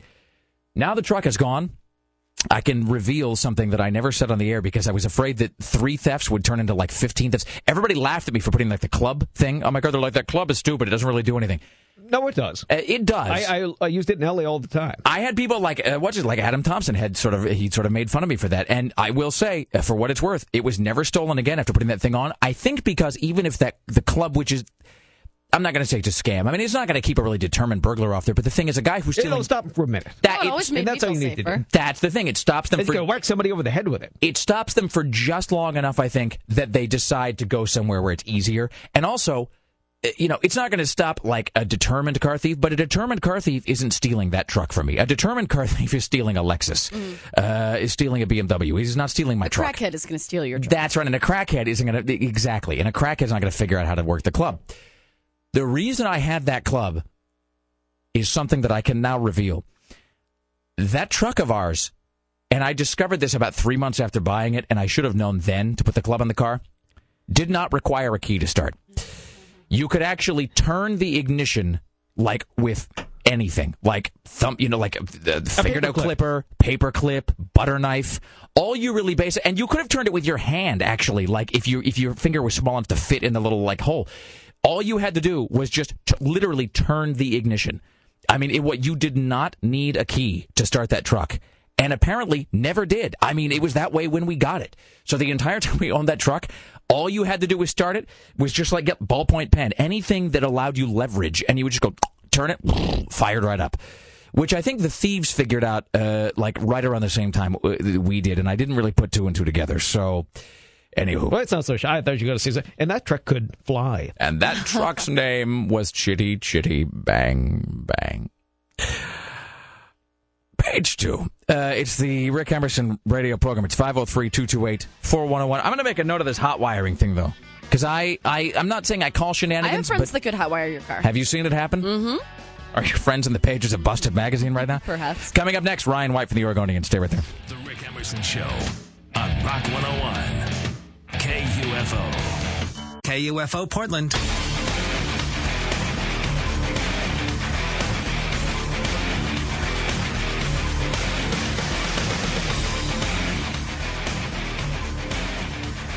And then we can leer at the, uh, the Busted Babes girls. Did you pick out your three? No, no, this is the. Uh, I picked out my three for you. now, are these the, these are the three guys that I believe you would find Hot. That I believe you would find hot. Yeah, because right. there, there are a couple of them in there. So I picked, and I picked the three girls uh, in the entire thing that I think that you would find attractive. It's a little tricky because you have more than one type. I mean, I guess I do as well. Uh, but uh, I'm thinking of two people specifically uh, that that I. I'm thinking of two people that I know that you have either dated or that you have expressed uh, that you where you have told me that you found them attractive. And the two people I'm thinking of are just on such opposite ends of the spectrum. So I'm, but one of them is more likely to be. Uh, one of them, one of them is more likely to have a series of doppels in this uh, in this newspaper. I'm, and I'm just speaking in weird, vague. No, I, I, no, I know what you're saying. Uh, because And yes, you're right. yeah. So uh, anyway, we're looking through. Uh, look who's been busted. The newspaper. Those guys will be on. Uh, in the, not the actual busted folks, but the people who make the newspaper will be on in the eight o'clock hour. That's eight twenty. Seven forty today. We'll talk to Charles Cross. He's uh, the author of the new book "Shadows Taller Than Our Soul," the uh, new book about Led Zeppelin. And really, calling it a book is just. It's. I keep saying this is such an understatement. It really is like a pop-up book for Like adults. mon- not a montage. What am I thinking of? It's I don't know, like, a scrap, but it's like a like scrapbook. Yeah. But it's like a scrapbook as though you were Jimmy Page. Uh, you know, because it's got reproductions of like cool Zeppelin stuff you will never, ever, ever be able to find or afford in your life. Like the hand typed press release announcing like their very first show when they were still the New Yardbirds. It's just like the coolest thing ever. Uh, in a moment, we will uh, be speaking with uh, Ryan White, music editor from the Oregonian. About what will we speak today, sir? Oh, we will talk about C3PO and the big man. Is it true? Now, have you interviewed? We'll talk more about this in a second, but you've interviewed uh, Anthony Daniels, who plays C3PO, have you not? I have. Was it awesome? It was. All right, excellent. Tim Riley's tracking the following uh, headlines on your Wednesday morning. Lots of laughs. A 14 year old Canby boy masquerades as his mother, uses her credit card, and flies to Chicago. I think that's embarrassing for him more than it is for the mom, by the way, that he can masquerade as his mother. What is that? Uh, this is the micro shield, Sarah. Uh, this is how you uh, give somebody CPR without them vomiting. While they're on you. vomiting into your Yes. mouth? Mhm. All right. Oh, I was just. Uh, and a, a man walks from Texas to Washington with a 12 foot cross. And Michael Moore catches a Hannity lying about going to church. Uh, so just very quickly, I want to pay this off. We uh, were discussing this earlier, the the uh, this- like the CPR first aid kit in the kitchen, and I mentioned that it contained this thing that allowed you to give somebody uh, CPR without them vomiting into your mouth. And by the way, we You're are making me nauseous every time you talk about that. we're setting a land speed record for most users of that phrase. Um, so, So I that guess could only be used once. wait here. Can I is, speak it, for is it washable? I well Is dishwasher safe? on that note, I think I speak for everybody when I say any first aid device that requires a lot of instructions is probably ill conceived. Because this guy is going to be uh, embalmed and being prayed over by the time you figure out how to use this. Well, you know, if you vomit, you relinquish your chance to be saved, in I- my book. That's that's that's really it. I It's mean, I have to draw the line somewhere. you've tapped out at that point. Lie there motionless, I don't care, but do not vomit. Basically, this. I say that so often. Uh, the basically this is a. It looks like a, a miniature see-through mouse pad. It is a transparent little mouse pad with the end of a kazoo stuck into the middle of it. I mean, I know that makes no sense at all, but basically, you're just putting a little plastic tarp over their face, and then this thing that is a plastic tube, I guess, goes into their mouth. But as I, but as I explained, I think it's like a one-way. It's Well, like a one-way If you kind of stick that tube in somebody's mouth, then you would make them vomit. Wait, do you stick the tube in your mouth or in the vomiting person's I mouth? see. I don't know. Actually, I have Well, no one idea. Of the, one of them is going to vomit. Whoever has the tube in their mouth. Oh, which one does it the is flap too go? I long? to don't give know. somebody It's, That Yeah. is, that's a pretty big tube. I it would is. say. It Are is you sure that's with that end of the body? Like if someone already.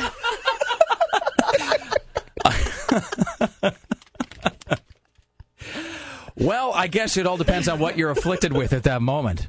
I don't know. I've tried prunes. I've tried bran. Nothing seems to work. Well, we've never been taught how to use these devices, yet they put them in the kitchen and take it for granted we know what to do.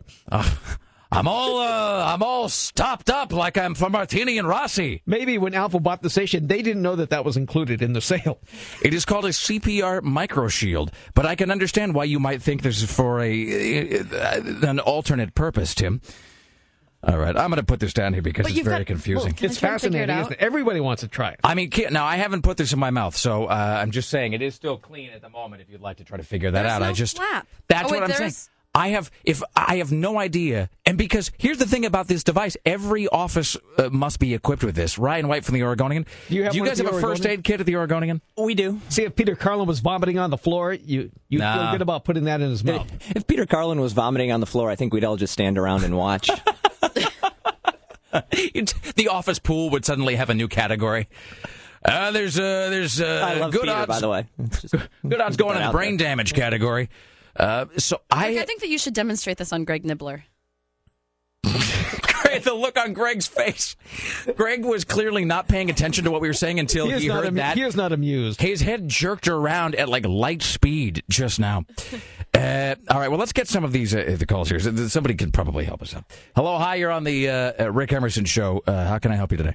Hi, this is Charles. I, ju- um, I, I was a medic in the Army for six years. The, um, You were. I'm sorry, say that. I, I missed part of it. What'd you say, sir? I was a medic in the Army Okay. for six years. Yes. The, um, those masks you're talking about, they're supposed to be used for single use. The kazoo end would actually go in your mouth. It is the the newer ones have a one way valve. They just switched them over not too long ago. They used to be where they're two way, but they, they just cover the mouth and the nose, and you breathe in and you pull it off for them to exhale and. Wait, so I have to breathe in and then I have to pull it out and then I have to put it back. So I have, do I have to put it back in their mouth every time they're No, breathing? the thing is in your mouth. no, he. But that's not the thing. Is in their mouth. Kazoo is in their mouth? It, it just cover. There's no tube on the inside that cover that goes in their mouth. It just covers their nose and their mouth, and you breathe in, then you pull it off to let them aspirate themselves. This is really hard. I, I think the person would be dead by. I mean, if imagine if this was happening in real time. Like if we had, if someone was choking about nine minutes ago when this conversation started, we would still be debating how to use this thing. I mean, they would. I mean, their relatives would already be prying the gold out of their teeth. Yeah, that's where you just stomp on their chest or kick them in the stomach. They'll breathe. Okay, thank you, sir. I appreciate it. You call us anytime. All right, No. there you go.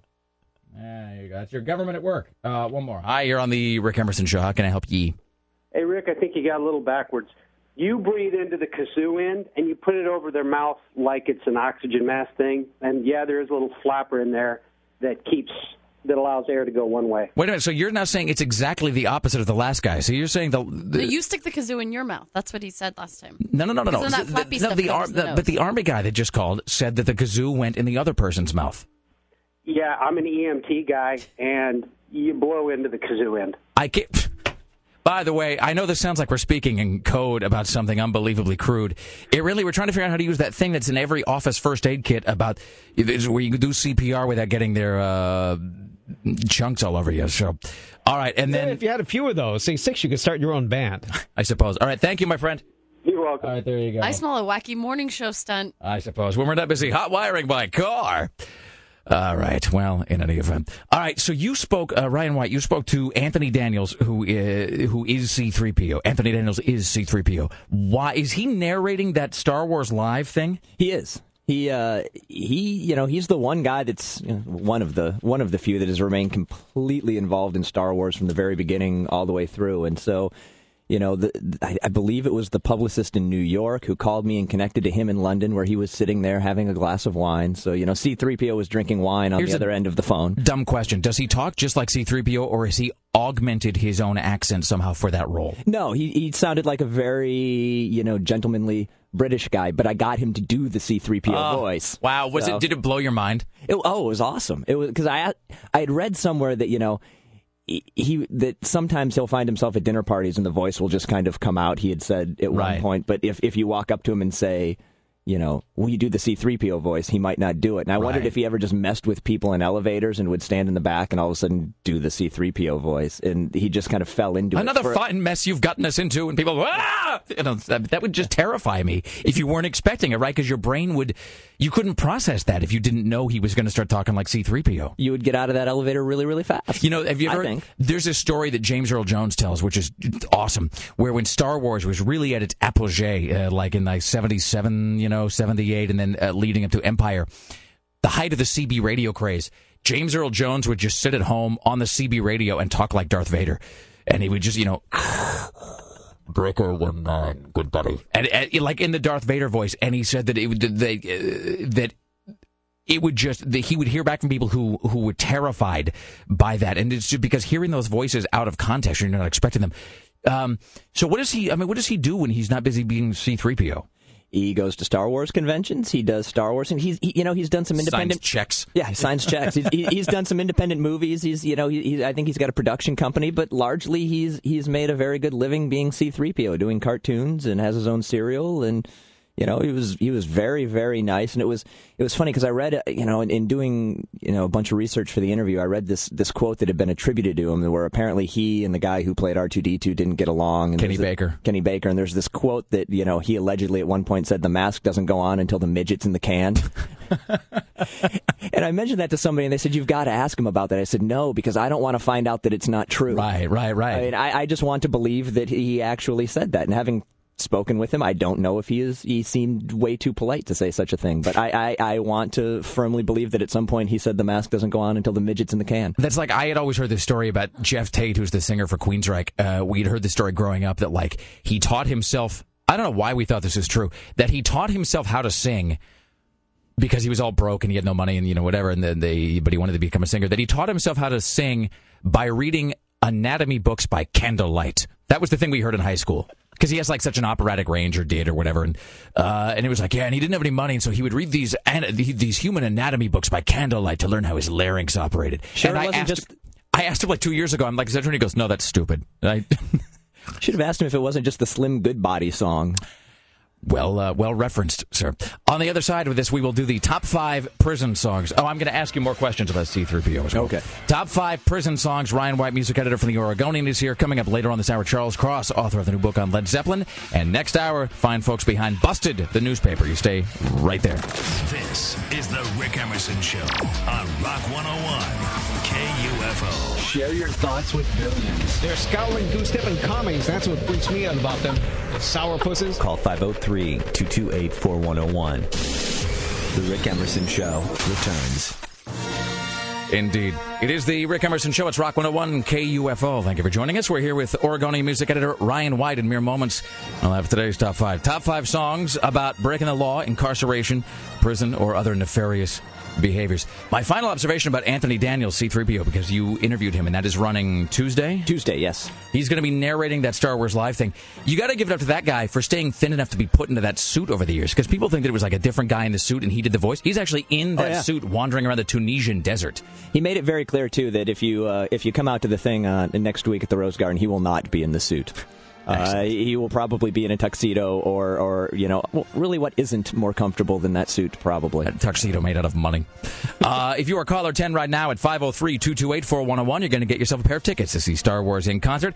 Wednesday, the 14th at the Rose Garden, a unique multimedia experience combining the classic John Williams score and cinematic moments from the Star Wars saga. Tickets available at Comcastix.com at the Rose Quarter box office. Here's your top five. Five, four, three, two, one, fire.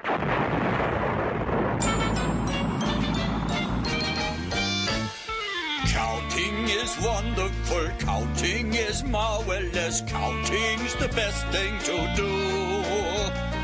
Counting is happiness, counting is ecstasy. I love to count, don't you? All right, coming up next hour, we're going to be talking to the guys behind Busted, the newspaper, which you can see at finer convenience stores everywhere Did you throughout pick out my Portland. hot guys yet? I got one of them. I've got one of the guys that I think you probably uh, would find I'm going to show Ryan at the break. I'm going to show him with three girls that I think you're going to find hot. And then like we you guys should- are running mismatch.com. and, and then we should and then we should we should take a photograph of them put that up later so people can see Yes, yes, uh, sort of the uh, sort of the reality of that So next hour, we're going to talk to the guys from Busted the Newspaper. So in honor of that, Ryan White has put together these, the top five songs about nefarious behavior and prison. Tim Riley? With honorable mention, it's Judas Priest and Breaking the Law. That's right. I think every time I turn on V8, like Metal Mania on VH1 Classic, they play this video, and I love it every single time. Is this where they're robbing the bank? Yeah, with their guitars, and they're riding along in the uh, convertible, sitting up on the back with That's right. their guitars. Rob Halford's thinning baby fine hair blowing in the breeze. Like they point their guitars at people and they just hand them money, which is kind of how it was back then. I, I, it was a simpler time. The thing about this song is, I much prefer this kind of Judas Priest to operatic wailing, you know, riding with Valhalla. Oh yeah, Priest. I don't. I'm not so much with that. Like the kind of growling Rob Halford. I I'm a bigger fan. Uh, see also, uh, you got another thing coming. This song is awesome. It really is. I mean, it's like the definition of distilled awesome. Excellent. These are the top five songs about nefarious behavior and prison. Tim Riley. Number five, John Hiatt, Tennessee Plates. Well, you get a some sort of a plaque or something. The, the first guy to ever have a giant John Hiatt song played on the station. It's a nice little cross country tr- crime spree. I don't think I know this. They uh, they they start out west and then they rob some banks and I'm not sure if they kill anybody, but eventually they steal some of Elvis's uh, Cadillacs and end up making Tennessee plates. Way to hit the post. Look at you. The news was talking about a dragnet up on the interstate.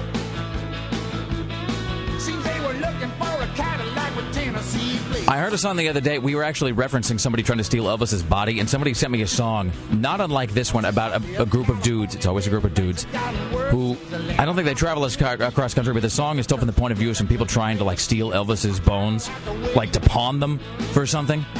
I don't know why that just occurred to me.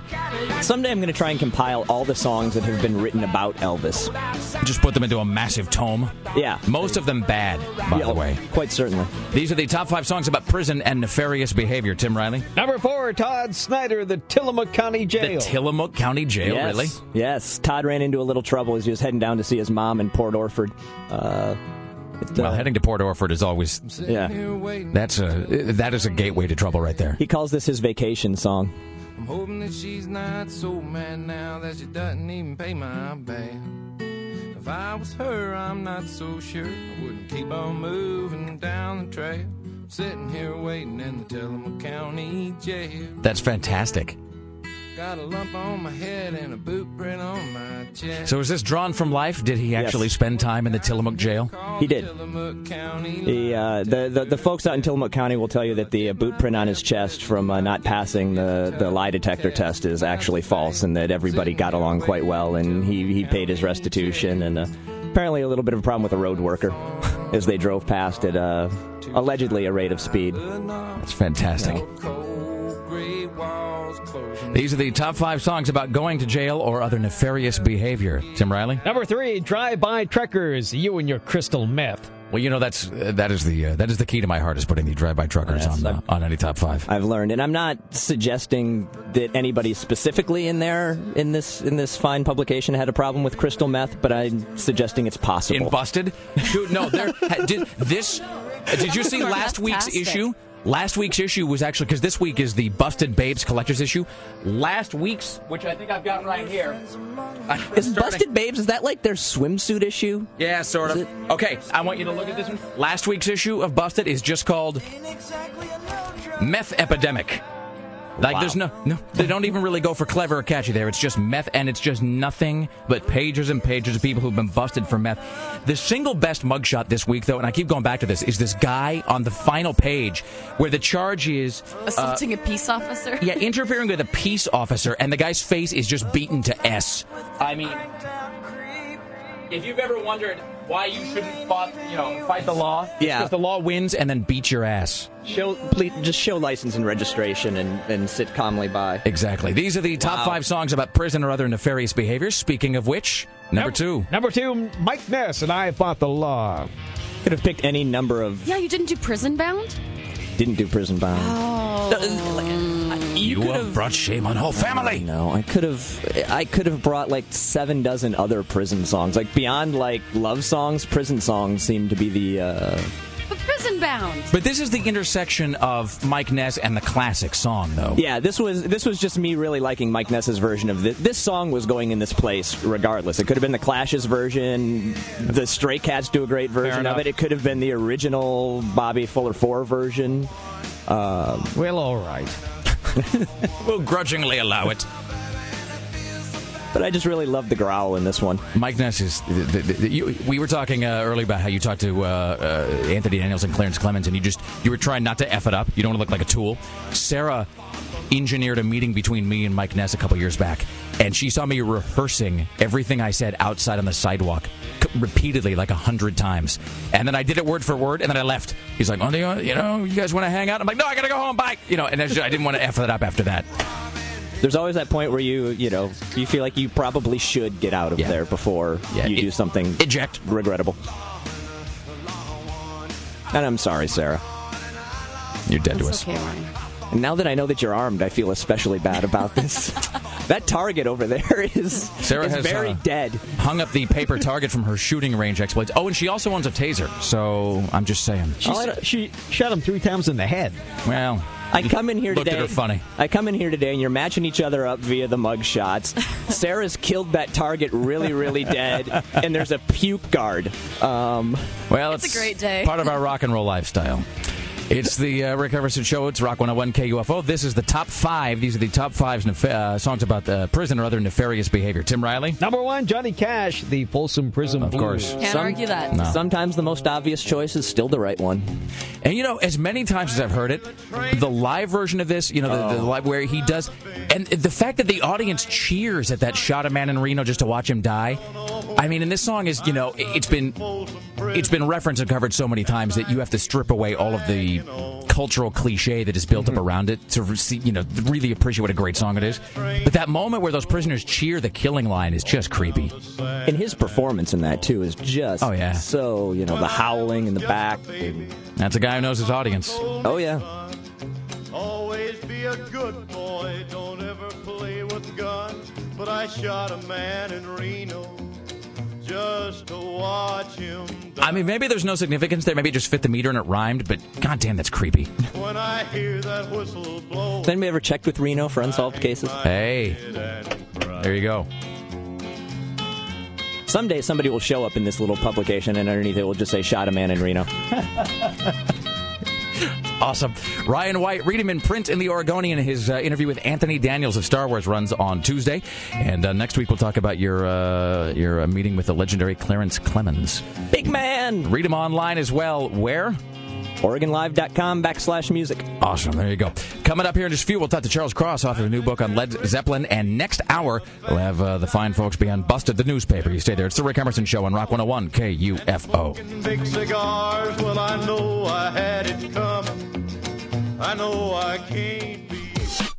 The Rick Emerson Show returns. This is Rock 101 KUFO. Hey, look at you. I was looking forward to hearing this song today because I assumed it would be on the list. Was this like a musical itch that just had to be scratched? It had to be. I just need to hear a little bit of it. Okay. I mean, I can see. We just did the uh, top five songs about prison or other nefarious behavior. I can see why he went with the Mike Ness. Uh, I fought the law because again, it's you know, it's Mike Ness. It's the best of all worlds. It's Mike Ness, and it's the classic song. But I can also see why. Uh, I can see why you're partial to this. The title track from their 1997 release, "Prison Bound," it's "Social Distortion." It's the longest intro. There's no way I can talk this up. Talk about a guy with just a great gravelly, like raspy growl. He has a magic voice. And for a guy who, you know, you talk about Mike Ness, he's a guy who seems like he's about nine feet tall. You know, you hear him or you see him on stage, yeah, he's a small man. Yeah, I remember when I met him, he wanted to. He was asking me for places to go antiquing. I remember that. So I want to go antiquing. You want to, uh, you want to get us lunch or something? And that was, I think, I, that was right That about was when I decided to duck out when he was asking you to go antiquing. I'm like, I Yeah. can't be here anymore. I just couldn't do it. I passed on it because I'm like, I cannot go antiquing with like legendary Mike Ness. No. just can't do it. It would never be the same in my mind again. Boy, he seems like a guy that would just beat your ass too, just like in a heartbeat if he felt you really had it coming. I saw. Uh, we'll get to uh, Charles Cross in just one moment. He's the author of the uh, new book, Led Zeppelin: Shadows Taller Than Our Souls. I've said this very quickly. I saw uh, Social Distortion play a few years ago, and he saw a guy in the crowd who's like pushing a woman around, which you know you could just you just know is one of those things Mike Ness is not okay with. And he told the guys like he's like you know if you're a real man you don't need to push a woman. And the guy spat at him from the Oh. floor. The guy went like Puh! and Don't like do that to Mike spat. Ness. No, and it's like you could have heard a there was like a vacuum in there. There was no noise of any kind at all. It was like being in the midst of space. And Ness just stared at the guy for what was probably ten seconds, but felt like about an hour. And then Ness just said, "You do not want me to get off this stage and come down there." And the guy left. The guy turned around and left. I mean, it was just, I, it was one of the most gripping moments like ever. That's amazing. It is the Rick Emerson Show on Rock 101 KUFO. Our next guest was the editor of the influential and iconic and awesome uh, music weekly The Rocket in Seattle for 14 years. Uh, his books include Heavier Than Heaven, the biography of Kurt Cobain, as well as Roomful of Mirrors, a biography of Jimi Hendrix. Uh, the new book is Led Zeppelin Shadows Taller Than Our Souls. Let's welcome now to the uh, Rick Emerson Show Mr. Charles Cross. Hello, how are you, sir? Good morning, Portland. How are you on this uh, on this fine Wednesday? Are you in Seattle? You you are based in Seattle, right? I am in Seattle, and I'm highly caffeinated talking to uh, people. The book just was released yesterday, so I've been up since four in the morning doing drive time radio on the East Coast. Is this one of those things where the like the PR guy from the book company calls and like you're gonna sit in a small windowless room for three days. You're not gonna sleep, but you'll move books. Now get in there and call. Yeah, that's sort of it. I mean, you know, Led Zeppelin is is so iconographic when it comes to radio these days. I mean, they're still uh, hugely influential. And um, so, you know, I mean, it's definitely a subject that people are very interested in. That actually kind of leads into one of the first questions, which is, you know, there's so many bands from whatever era that, uh, you know, they kind of fall by the wayside, or they have at best sort of a niche following, or they're, you know, among purists or completists.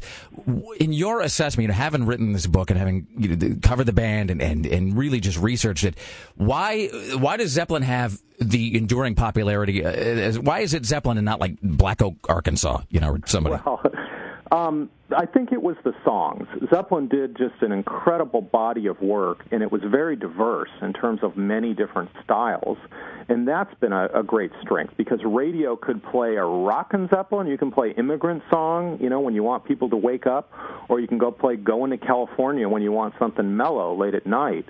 So I think that was one of the reasons that the band, you know, has has still been, you know, so popular with uh, with programmers. You know, you, you look at this book, and uh, uh, my producer Sarah and I have been talking about this all day. That it's, it, I keep saying it's like a pop-up book for adults, which I know is the wrong way to put it, but it, it, it but it's like a scrapbook meets a, a, a, a biography meets a coffee table book, and it's just got all of these reproductions that you can actually take out and hold in your hands of ticket stubs and press releases, and um, yeah, I mean, did you get to see a lot of this stuff up close and in person? A lot of this memorabilia. What was the most amazing thing you kind of got to see? Well, many of these things are from my personal collection because I gathered this up over the years. And you're right, it is like a pop up book. I mean, I kind of describe it as like remember back in the days of vinyl when you'd buy an album and you'd pull it out and you'd, you know, you'd have all the visual elements there along with the music. And this is the same thing. These are kind of liner notes to their whole catalog. But you know, the thing in the book that I like the very best is the CD that's included with it. It's an interview with Jimmy Page. It was conducted on Led Zeppelin's private jet in 1977, and it's the greatest interview Jimmy Page ever gave. And he gave it to this guy named Dave Schultz, and it was who worked for a very small fanzine basically at that point. But Page opens up and talks about his career in a way he never did when he talked to anyone else in the press.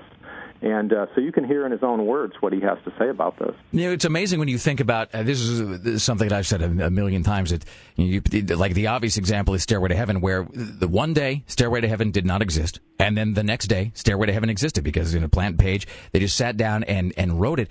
I mean, and not having been there at the time, you know, I was a guy who was sort of born too late in some ways to see a lot of those a lot of those bands.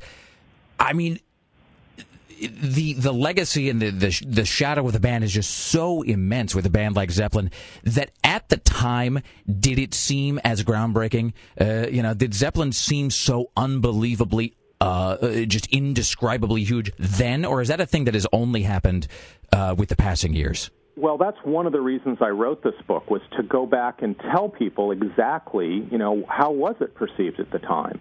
And I think the answer is is that early in their career they were not gods. Later in their career, yes. By physical graffiti, people were waiting up in line outside the record stores to buy it.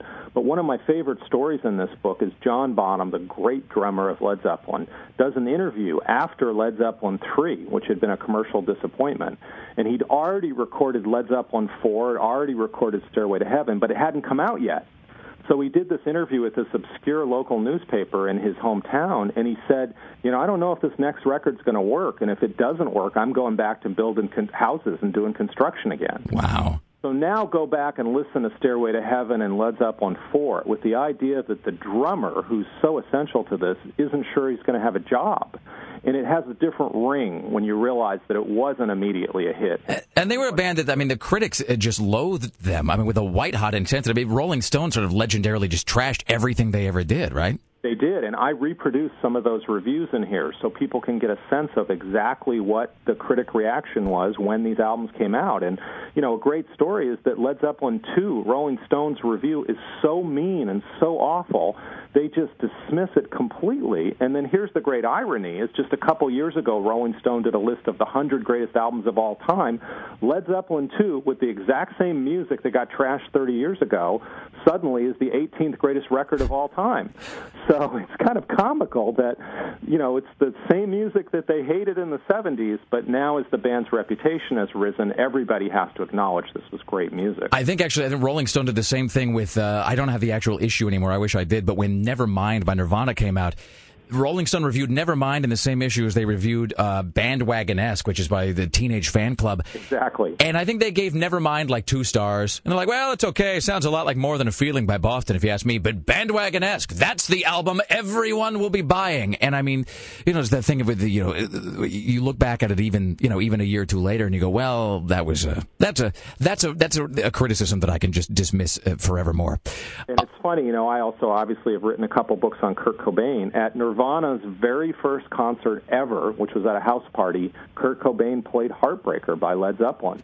That was one of the first songs he ever played in public, and he did a decent version of it. So it's it's you know this does stretch. This is a, a long trunk of music, and it begins with the blues, goes through Zeppelin, and ends up with the music we had in the Northwest in the '90s. Excellent. The book is Led Zeppelin Shadows Taller Than Our Souls. It is out this week. The author, Charles Cross. Thank you for spending some time with us. Best of continued success with all things, my friend. Thank you. Cheers. Charles Cross, ladies and gentlemen.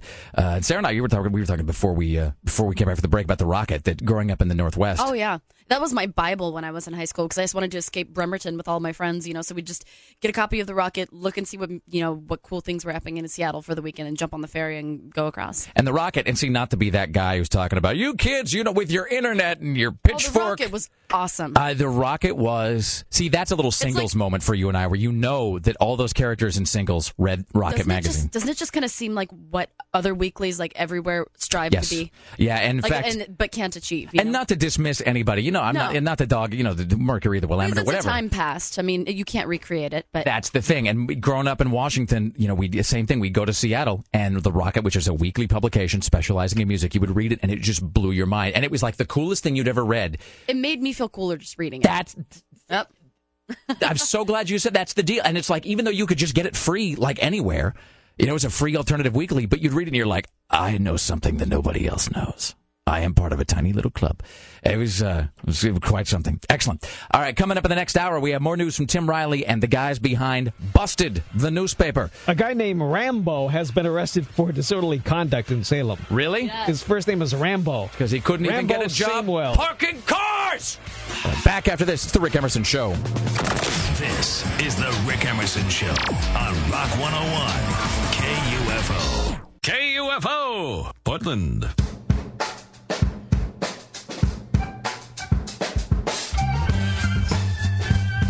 It's the Rick Emerson Show on Rock 101 KUFO. Thank you for joining us. It's 503 228 4101. 503 228 4101.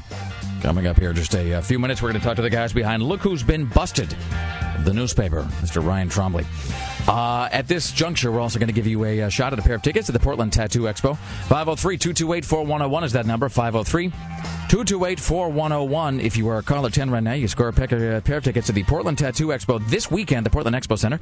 Among the highlights, Corey Miller from LA Ink will be there tattooing and meeting fans, plus And live will music. he be? Uh, he'll also be with us, Sarah, on Friday. Uh, plus live music, art, and cars on display as well. Tickets available at ticketswest.com or if you're caller 10 right now at 503 2284 101. A pair of tickets to the Portland Tattoo Expo. Yeah, that, uh, yeah, Corey Miller will be actually in the studio with us Which is kind of awesome. this Friday, 30. And I, I'm not a tattoo guy, only because I can't. And every time I turn around, there's somebody who's gotten like the best tattoo idea ever done, and then I'm like, well, that's another one I can't do because you know you don't be a guy ripping off somebody else's idea. But I can never come up with. I, I always say if I can come up with a tattoo idea that I still like after six months, then I might get it. But I've never done that. I've never come up with anything that I that I would still feel strongly about.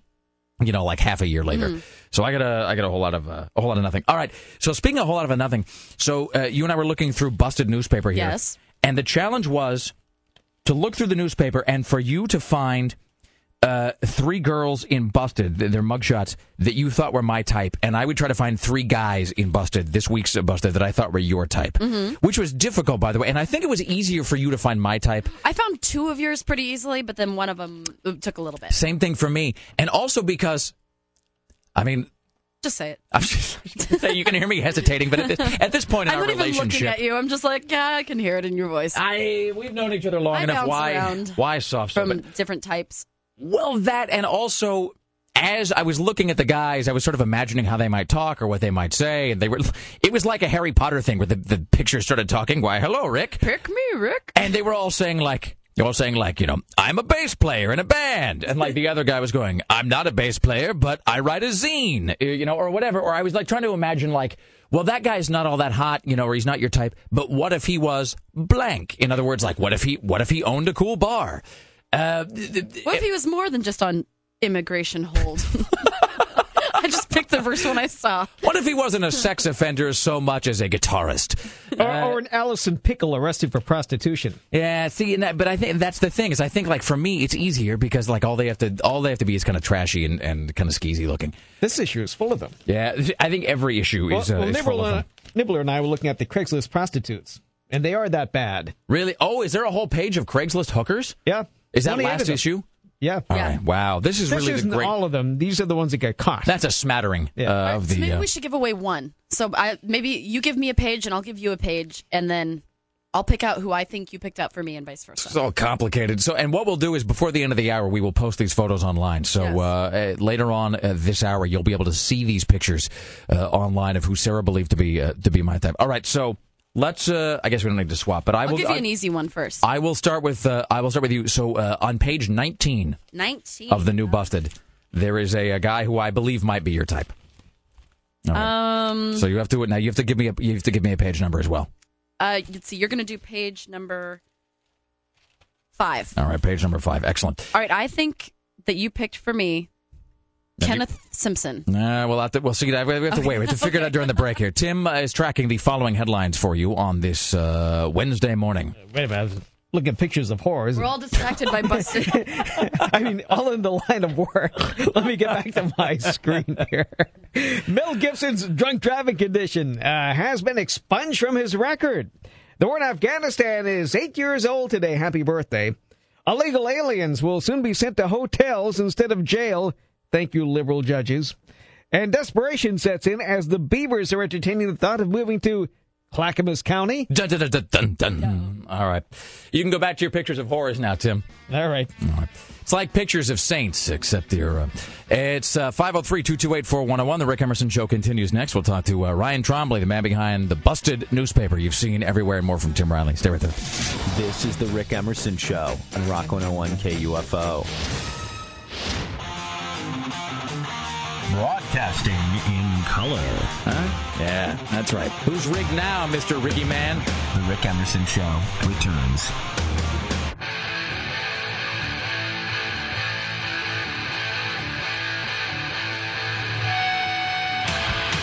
It's the Rick Emerson Show on Rock 101 KUFO. Thank you for joining us today. It's uh, I shouldn't say this, but I uh, I'm looking at the the Busted Paper website right now, which I think is actually just bustedpaper.com.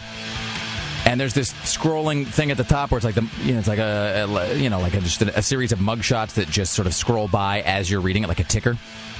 And there was this hot girl with a black eye. I mean, not What is with you and girls in black eyes? I, there's nothing with me with girl. Okay, you're making that up right now. You are attempting to create a thing where no, it doesn't exist. No, because you always like it when they look a little roughed up, okay, like the slutty girls. I think roughed up means something different to you than it does to me. I think uh, I think someone Well, does is she have like a really bad black eye? over Like a revealing. A little love tap. Well, it. This is you saying love tap, by the way, not me. These are none of these statements are coming from me.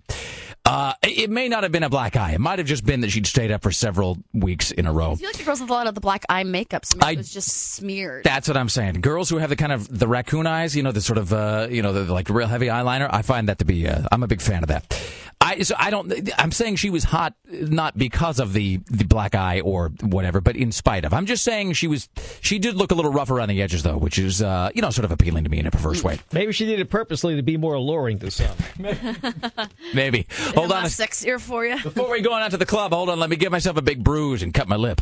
Uh, all right. So we have gone through the new issue, and I gave you three pages, Sarah, on which I believed there was a gentleman that you might find uh, alluring. You might yes, strike your believe, fancy. I think I did it. Think I picked out the ones. And you gave me three as well. So now, uh, we, by the way, by the end of uh, today, we will post these pages. We'll put these pictures online uh, so you can see exactly who we're sort of uh, uh, guessing at.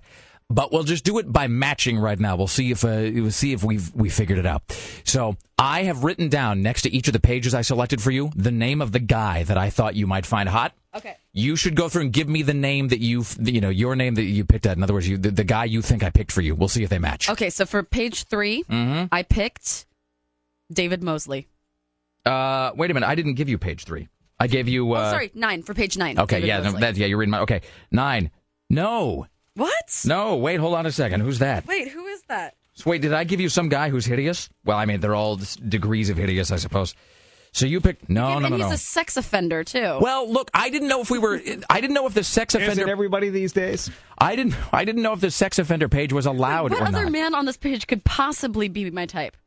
Now I'm afraid to tell you because see, Let me I- guess. Is it uh, Larry Proper? No, it's the uh, no, it's Robert. It's Robert Parson, who was uh, three counts of sodomy Where is he? at the bottom, bottom row in the middle. Ew. Sodomy. It just says sodomy times three. And where he is is unknown, and he's wanted. Thanks, Rick. Well, maybe he'll hear that you're uh, that you fancy him, and then the police will be able to locate him. I don't fancy him. All right, do you want to do your first page? Uh, uh, hold on, let me check with uh, Greg. Greg was. Uh, I'm looking at the. What line am I looking at here? Okay, Ryan Chief is on. He's on line. Uh, He's line not two. Oh, he's on line two. Line okay. two, All right. Okay. Yeah. Uh, let's welcome now to the uh, uh, Rick Emerson Show, Ryan Chief of Busted. He is the owner, founder, maven, overlord, uh, administrator extraordinaire of this fine publication. Hello, sir. How are you today? Good. How are you, Rick? I am fantastic. Uh, First of all, you do know that you published the greatest thing in the history of the world, right? I appreciate that. Thanks for the compliment. It is. Uh, it's it's quite something. Where? How did this idea uh, come come to you? Where did you get the notion to start publishing this mugshot newspaper? Um, you know, I just uh, I would always look in my local newspaper to find out who had gotten arrested, who got caught with a bag of grass last night, or who got a DUI, and just found a lot of interest in you know seeing who got busted. And I always like watching cops on TV or you know crime shows, and so I figured I'd uh, make a little tabloid paper that comes out every week that just kind of shows you all that stuff. And so the deal is, you wanted to make it sort of like one-stop shopping, uh, basically. So I don't have to hunt through a whole bunch of newspapers. You put them all in one convenient location for me.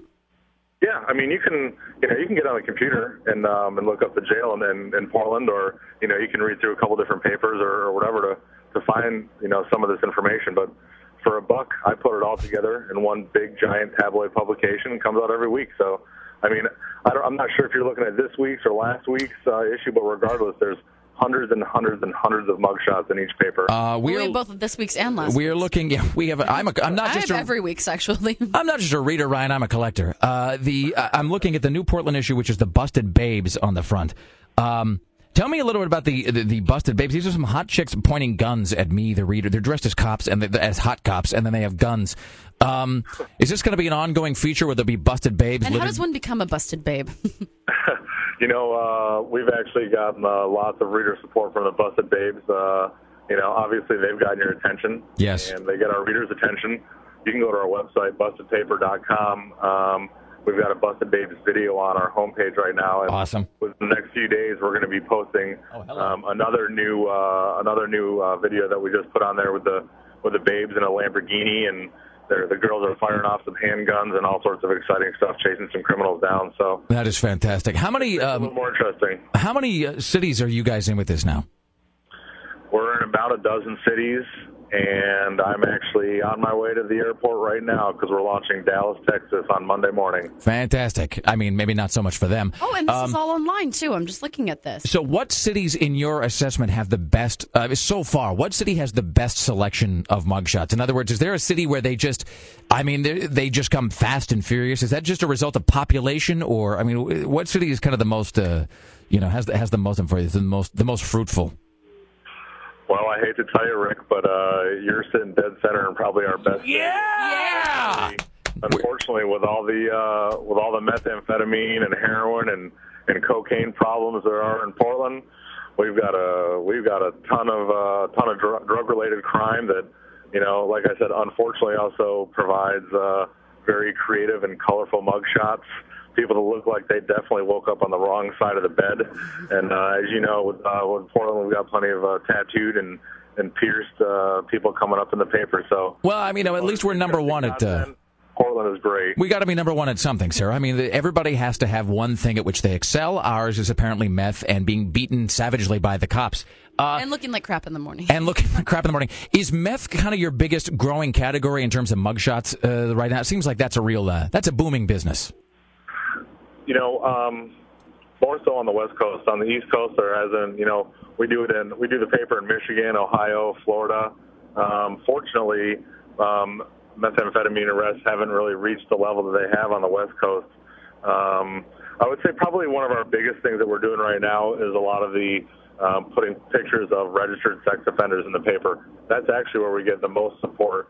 You know, um, obviously uh, there's some real freaks to look at, which satisfy that side of the paper, but at the same time, they are really actually giving you some real good information. Since we're putting the address of where these perverts live, um, you can know if somebody lives, you know, lives down the street from you or or lives near your kids or something. So it actually, you know, does also provide a, a little bit of good service to people. Actually, my wife and I were reading the, you know, we were having a, a a family togetherness evening. My wife and I were reading this paper the other night, and she made exactly that same point. She said that, you know, like you can, you can go online, and I think like Multnomah County has like a, a, a, a sex offender database or whatever, but it's kind of hard to use, and it's, it does, it's not all the information's in one place. But she actually pointed out that you can just go on this, this couple of pages. You can go through and you can look at one guy after the other, and you know, the women, but you can look at all the mugshots. Uh, and it says the address right there, so you can see like immediately within just 30 seconds if there's somebody who's in your neighborhood or down the street from you uh, or whatever. So it is it is useful in uh, in that way, sir. So I know you are headed uh, to, to catch an airplane, so uh, we will undoubtedly talk again. But uh, I can say that's uh, you really are you're providing quite a service uh, to to, uh, to us and lots of other folks in a, in a whole lot of uh, ways. So we'll talk again. Until then, best of continued success. Thank you for giving us some uh, some time. I don't want to make you late for your plane. Travel safe. We will uh, speak in the future, Ryan. Awesome. Thanks, guys. Talk to you later. Thank you. There you go. That's uh, Ryan Sheaf, owner, founder of uh, Busted, the newspaper, which you can find at the finer convenience stores everywhere. Awesome. I thought we were picking. I thought the sex offender page was not off limits in terms no, of picking we said a guy no you'd find. sex offender page. Oh, I'm sorry. I'm glad I got it wrong. Well, it'd be hard to live without them. Okay, but pretend that guy at the bottom of page nine isn't a sex offender. No, I didn't. No, his no. no. Like hell no. That's like a no with extreme prejudice. What guy did you? Mm. David Mosley doesn't look like your type at all. He looks like kind of a tool. Well, he looks kind of gay, but All right. Well, I'm just the, the guy at the I bottom. mean, he's a pretty man, but he's prettier than. I see. I don't find him to be a pretty man. I don't. I, I would never. I, he just. He's got a tiny head for he's a one lot thing. prettier than that little pinhead that you picked. Uh, well, and also he's not the. You know. Well, I not guess a he is. wanted convict. No, he's he's he's not a wanted sex offender. He is in fact just an incarcerated sex offender. All right, so you're gonna do All right, uh, uh, page three. Okay, my next page is page three. Your next page, by the way, is uh, page fourteen. Okay. All right. All right. So I am picking out. Oh, this is easy. Sarah Weber. That is the uh, that's the name I'm picking for page three. Sarah Weber. Wait, where's Sarah? No, No. I picked Christine House. Oh, really? She's two to the left. Oh, well, I could. I guess I could see that too. I mean, I guess Sarah I, Weber looks a little beat. I guess I like the girl next to her. Quit saying that I like girls who look a little beat. she does though. Uh, no, I know it. Look at the girl next to her. She's been crying for hours. Oh wow! Well, they all look a little beat. Let's be honest. Okay. I mean, that Christina House girl's got like the big dark rings in her All right, eyes. what's that, my uh, second one? Those. Uh, uh, your your second page is um, it is the page um, page 14. 14. All right. What is my final page? Uh, seven. Seven. All right. All right. So I think for mine, page fourteen, I think you picked Oliver Dumbass. No. no, it's Jason Densmore. Jason Denver. We're really sucking at this. We're th- He is so creepy looking. He's in a he's in a mugshot newspaper. Of Oh course, he's God, creepy he's- looking. like deformed. I oh, he's not deformed. He's pretty deformed. okay. So I like beat girls. You like deformed guys. um. So page five for yours. Yeah. I mean, I'm just saying. I mean, in my own defense, I I mean, I guess I can see. Tim, look at this. Uh, you know, you know, you're not allowed to be all offended at it. I. uh Uh, He, Yeah. he seems like he like he might be ever so slightly alluring to you, like uh, like but like if he worked at a liquor store, maybe. Sorry, What are you talking about? I don't know. Okay. All right, final page here. Uh, let's see. All right, All right. So you're on seven. page seven, page seven, page seven. All right. Oh, I know this one. So you, I bet for uh, 19 you picked Kenneth Simpson. Yes, I did. He's a he's a looker. Okay, see, so I got one. You got one. I there got was another one. hot guy in here though that I was checking one out done. earlier. He's the guy that I agonized over though, because I thought he, I thought you might think he was a douchebag. Um, on page uh, seven, you picked Ashley Garbush for me, right? No. What? Ashley Garbush? You don't know anything about me. Wait, hang on. She kind of looks like a like I a. was, wait, I was looking at my. Pick. She looks like a slut waitress. Uh, you know, like a waitress at a truck stop that might do you for like a big enough tip. Yes. Yes. All right. I see, did. okay. So you and I each we got what, what, one out of three. That's not bad. Wait, no, you didn't pick page five though. Um, You skipped page five. I don't know. I don't even know what we're doing now. All right, we have to take a break. Back after this, more from Tim Riley around the corner. Uh, it is 503 2284. This is hard. This is like doing math. This is very confusing.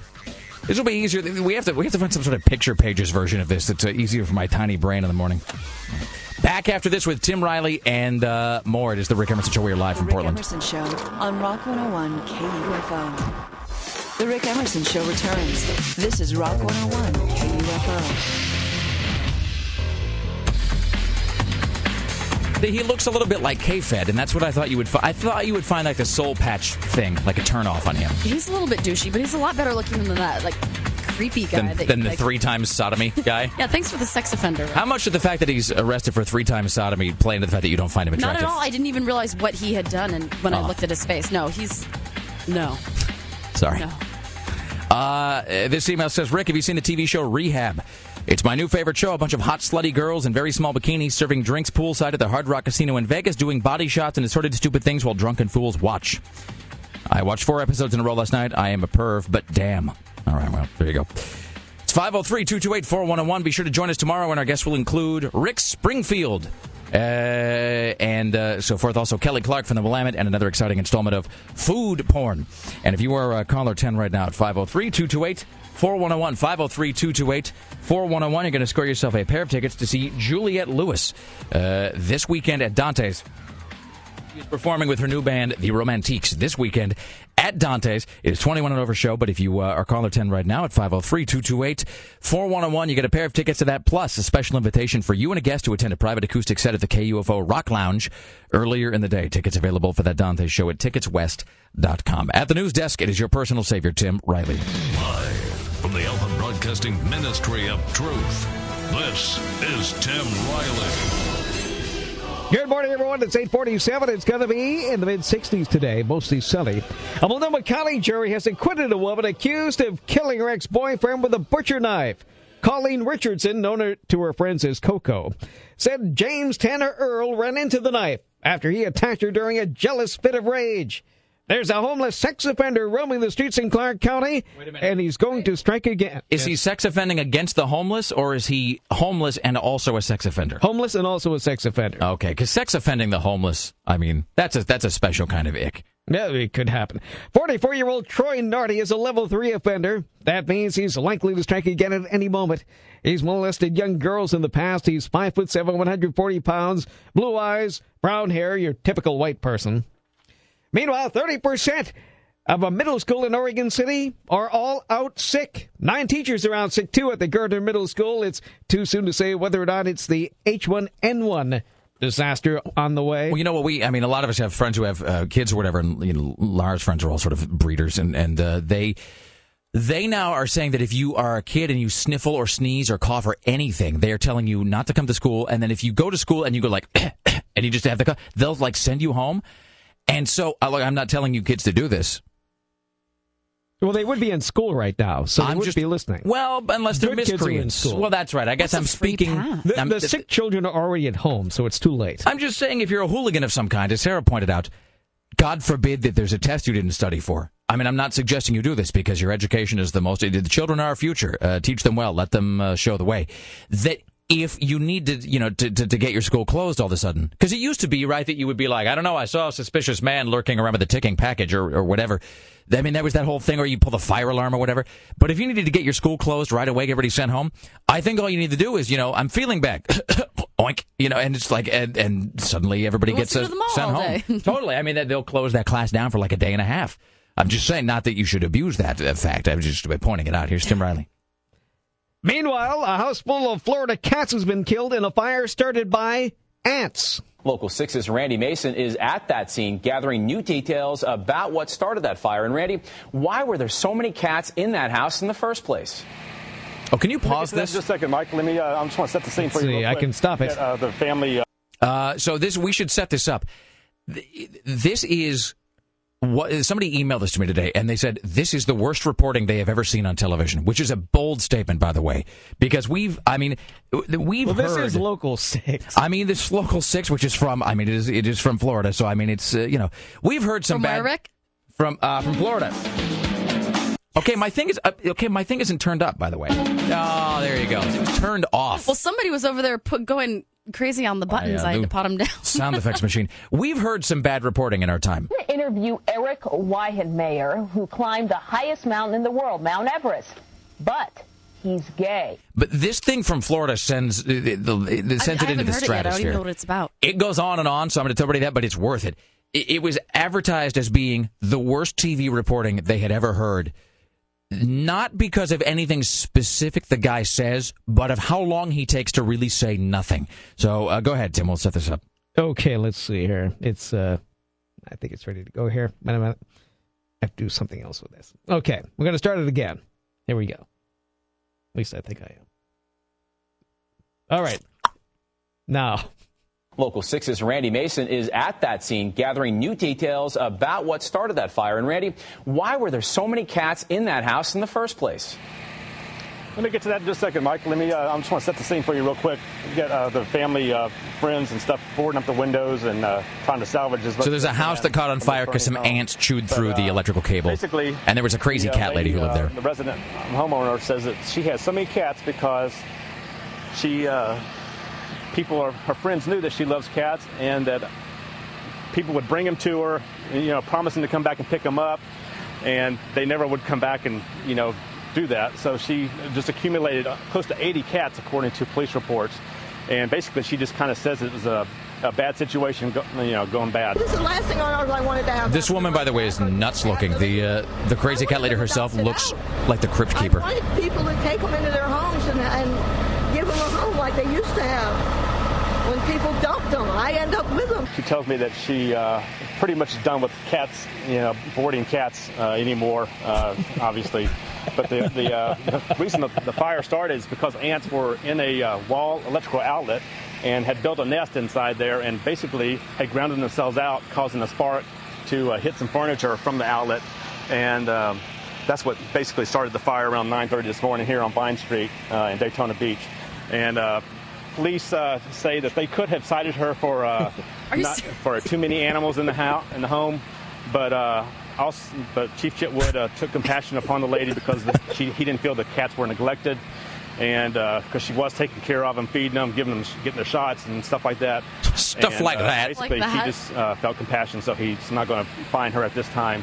Uh, so, reporting uh, live in the Volusia County with your Volusia Mobile Cam, Daytona Beach, I'm photojournalist Randy Mason for Local 6.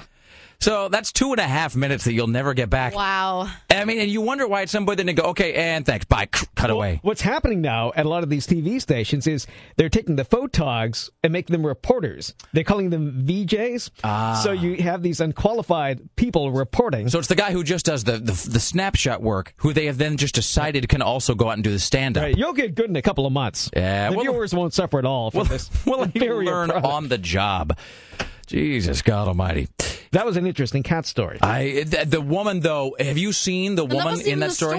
Like he was obsessed with the cats. The The, the, stories that her house burned I, I down. would want to know more about the ants, really. I well, and that like ants can burn your house down. I mean that they could that you can get ants that can chew through I electrical think that was the cabling. story. I'm just glad her Well, cats Florida gave her ants. shots. I mean, you know, th- you're right. That really is the more interesting point, as opposed to the guy just, you know, just g- going on and on and saying uh, another for two and a half minutes, incidentally. All right. It is the uh, Rick Emerson radio program. We should note at this point that uh, coming up, uh, let's see, tomorrow is Thursday, which makes the day after that Friday, which means that you're about uh, two days away, 48 hours away from the KUFO half off sale updating. And it's at 9 a.m. on Friday and get a whole variety, a smattering, a veritable cornucopia of things for half off, including this week a $100 gift certificate to Multnomah Grill, fresh, local, organic, and seasonal, working with local farms and growers, whether you're having lunch for two or a banquet dinner for 800. Multnomah Grill at the Doubletree Hotel is the place to get a taste of the Northwest, available for purchase Friday at 9 a.m. You can get a $100 gift certificate, part of KUFO's half off sale, which means you're going to pay, uh, you know, the half, sometimes it's more than half off, but at least half off this $100 gift certificate to the Multnomah Grill. That is Friday at 9 a.m. Or if you are uh, caller 10 right now at 503 228 4101, you will t- uh, pick one of those up before you can win it. And it's Friday at 9 a.m. that that updates. Join us tomorrow when our guests will include uh, Rick Springfield. We will also be talking to Kelly Clark uh, from the Willamette Week and uh, another exciting installment of Food Porn plus Mr. Skin from and did MrSkin.com. Greg and I tell you we actually uh, got a mystery guest for Friday? Excellent. And it's a goodie. really? Is awesome. Yes, awesome is the word. Damn Awesome you! Is the word. Damn you and your relentless forward promoting! All right. Tomorrow, Rick Springfield, Kelly Clark, and Mr. Skin. Be listening. We want to thank uh, Ryan White from the Oregonian for joining us today. Also, author Charles R. Cross and Mr. Ryan Chief, who is the uh, founder and owner of Busted, the newspaper, and so forth. Rick Emerson Show produced today and every day by the lovely and talented Sarah X. Dillon. For Rock 101 KUFO in the newsroom, Tim Riley. On the phones, Greg Nibler. The gatekeeper is Dave Zinn. The web mistress is Bridget from upstairs. Alpha Broadcasting Marketing Guru Susan Don't F With Me Reynolds. Executive producer Christopher J. Paddock. Coming up next, it is Smells Like the 90s with our good friend Buzz Court and Fat Boy this afternoon, 3 to 7. It is Wednesday, October 7th, 2009, and that is the frequency, Kenneth. See you tomorrow, and watch out for snakes. They do a lot of touching, kissing, even fisting with one another. Attention broadcasters in the greater Portland area. Your daily show prep is now concluded. Thank you for listening.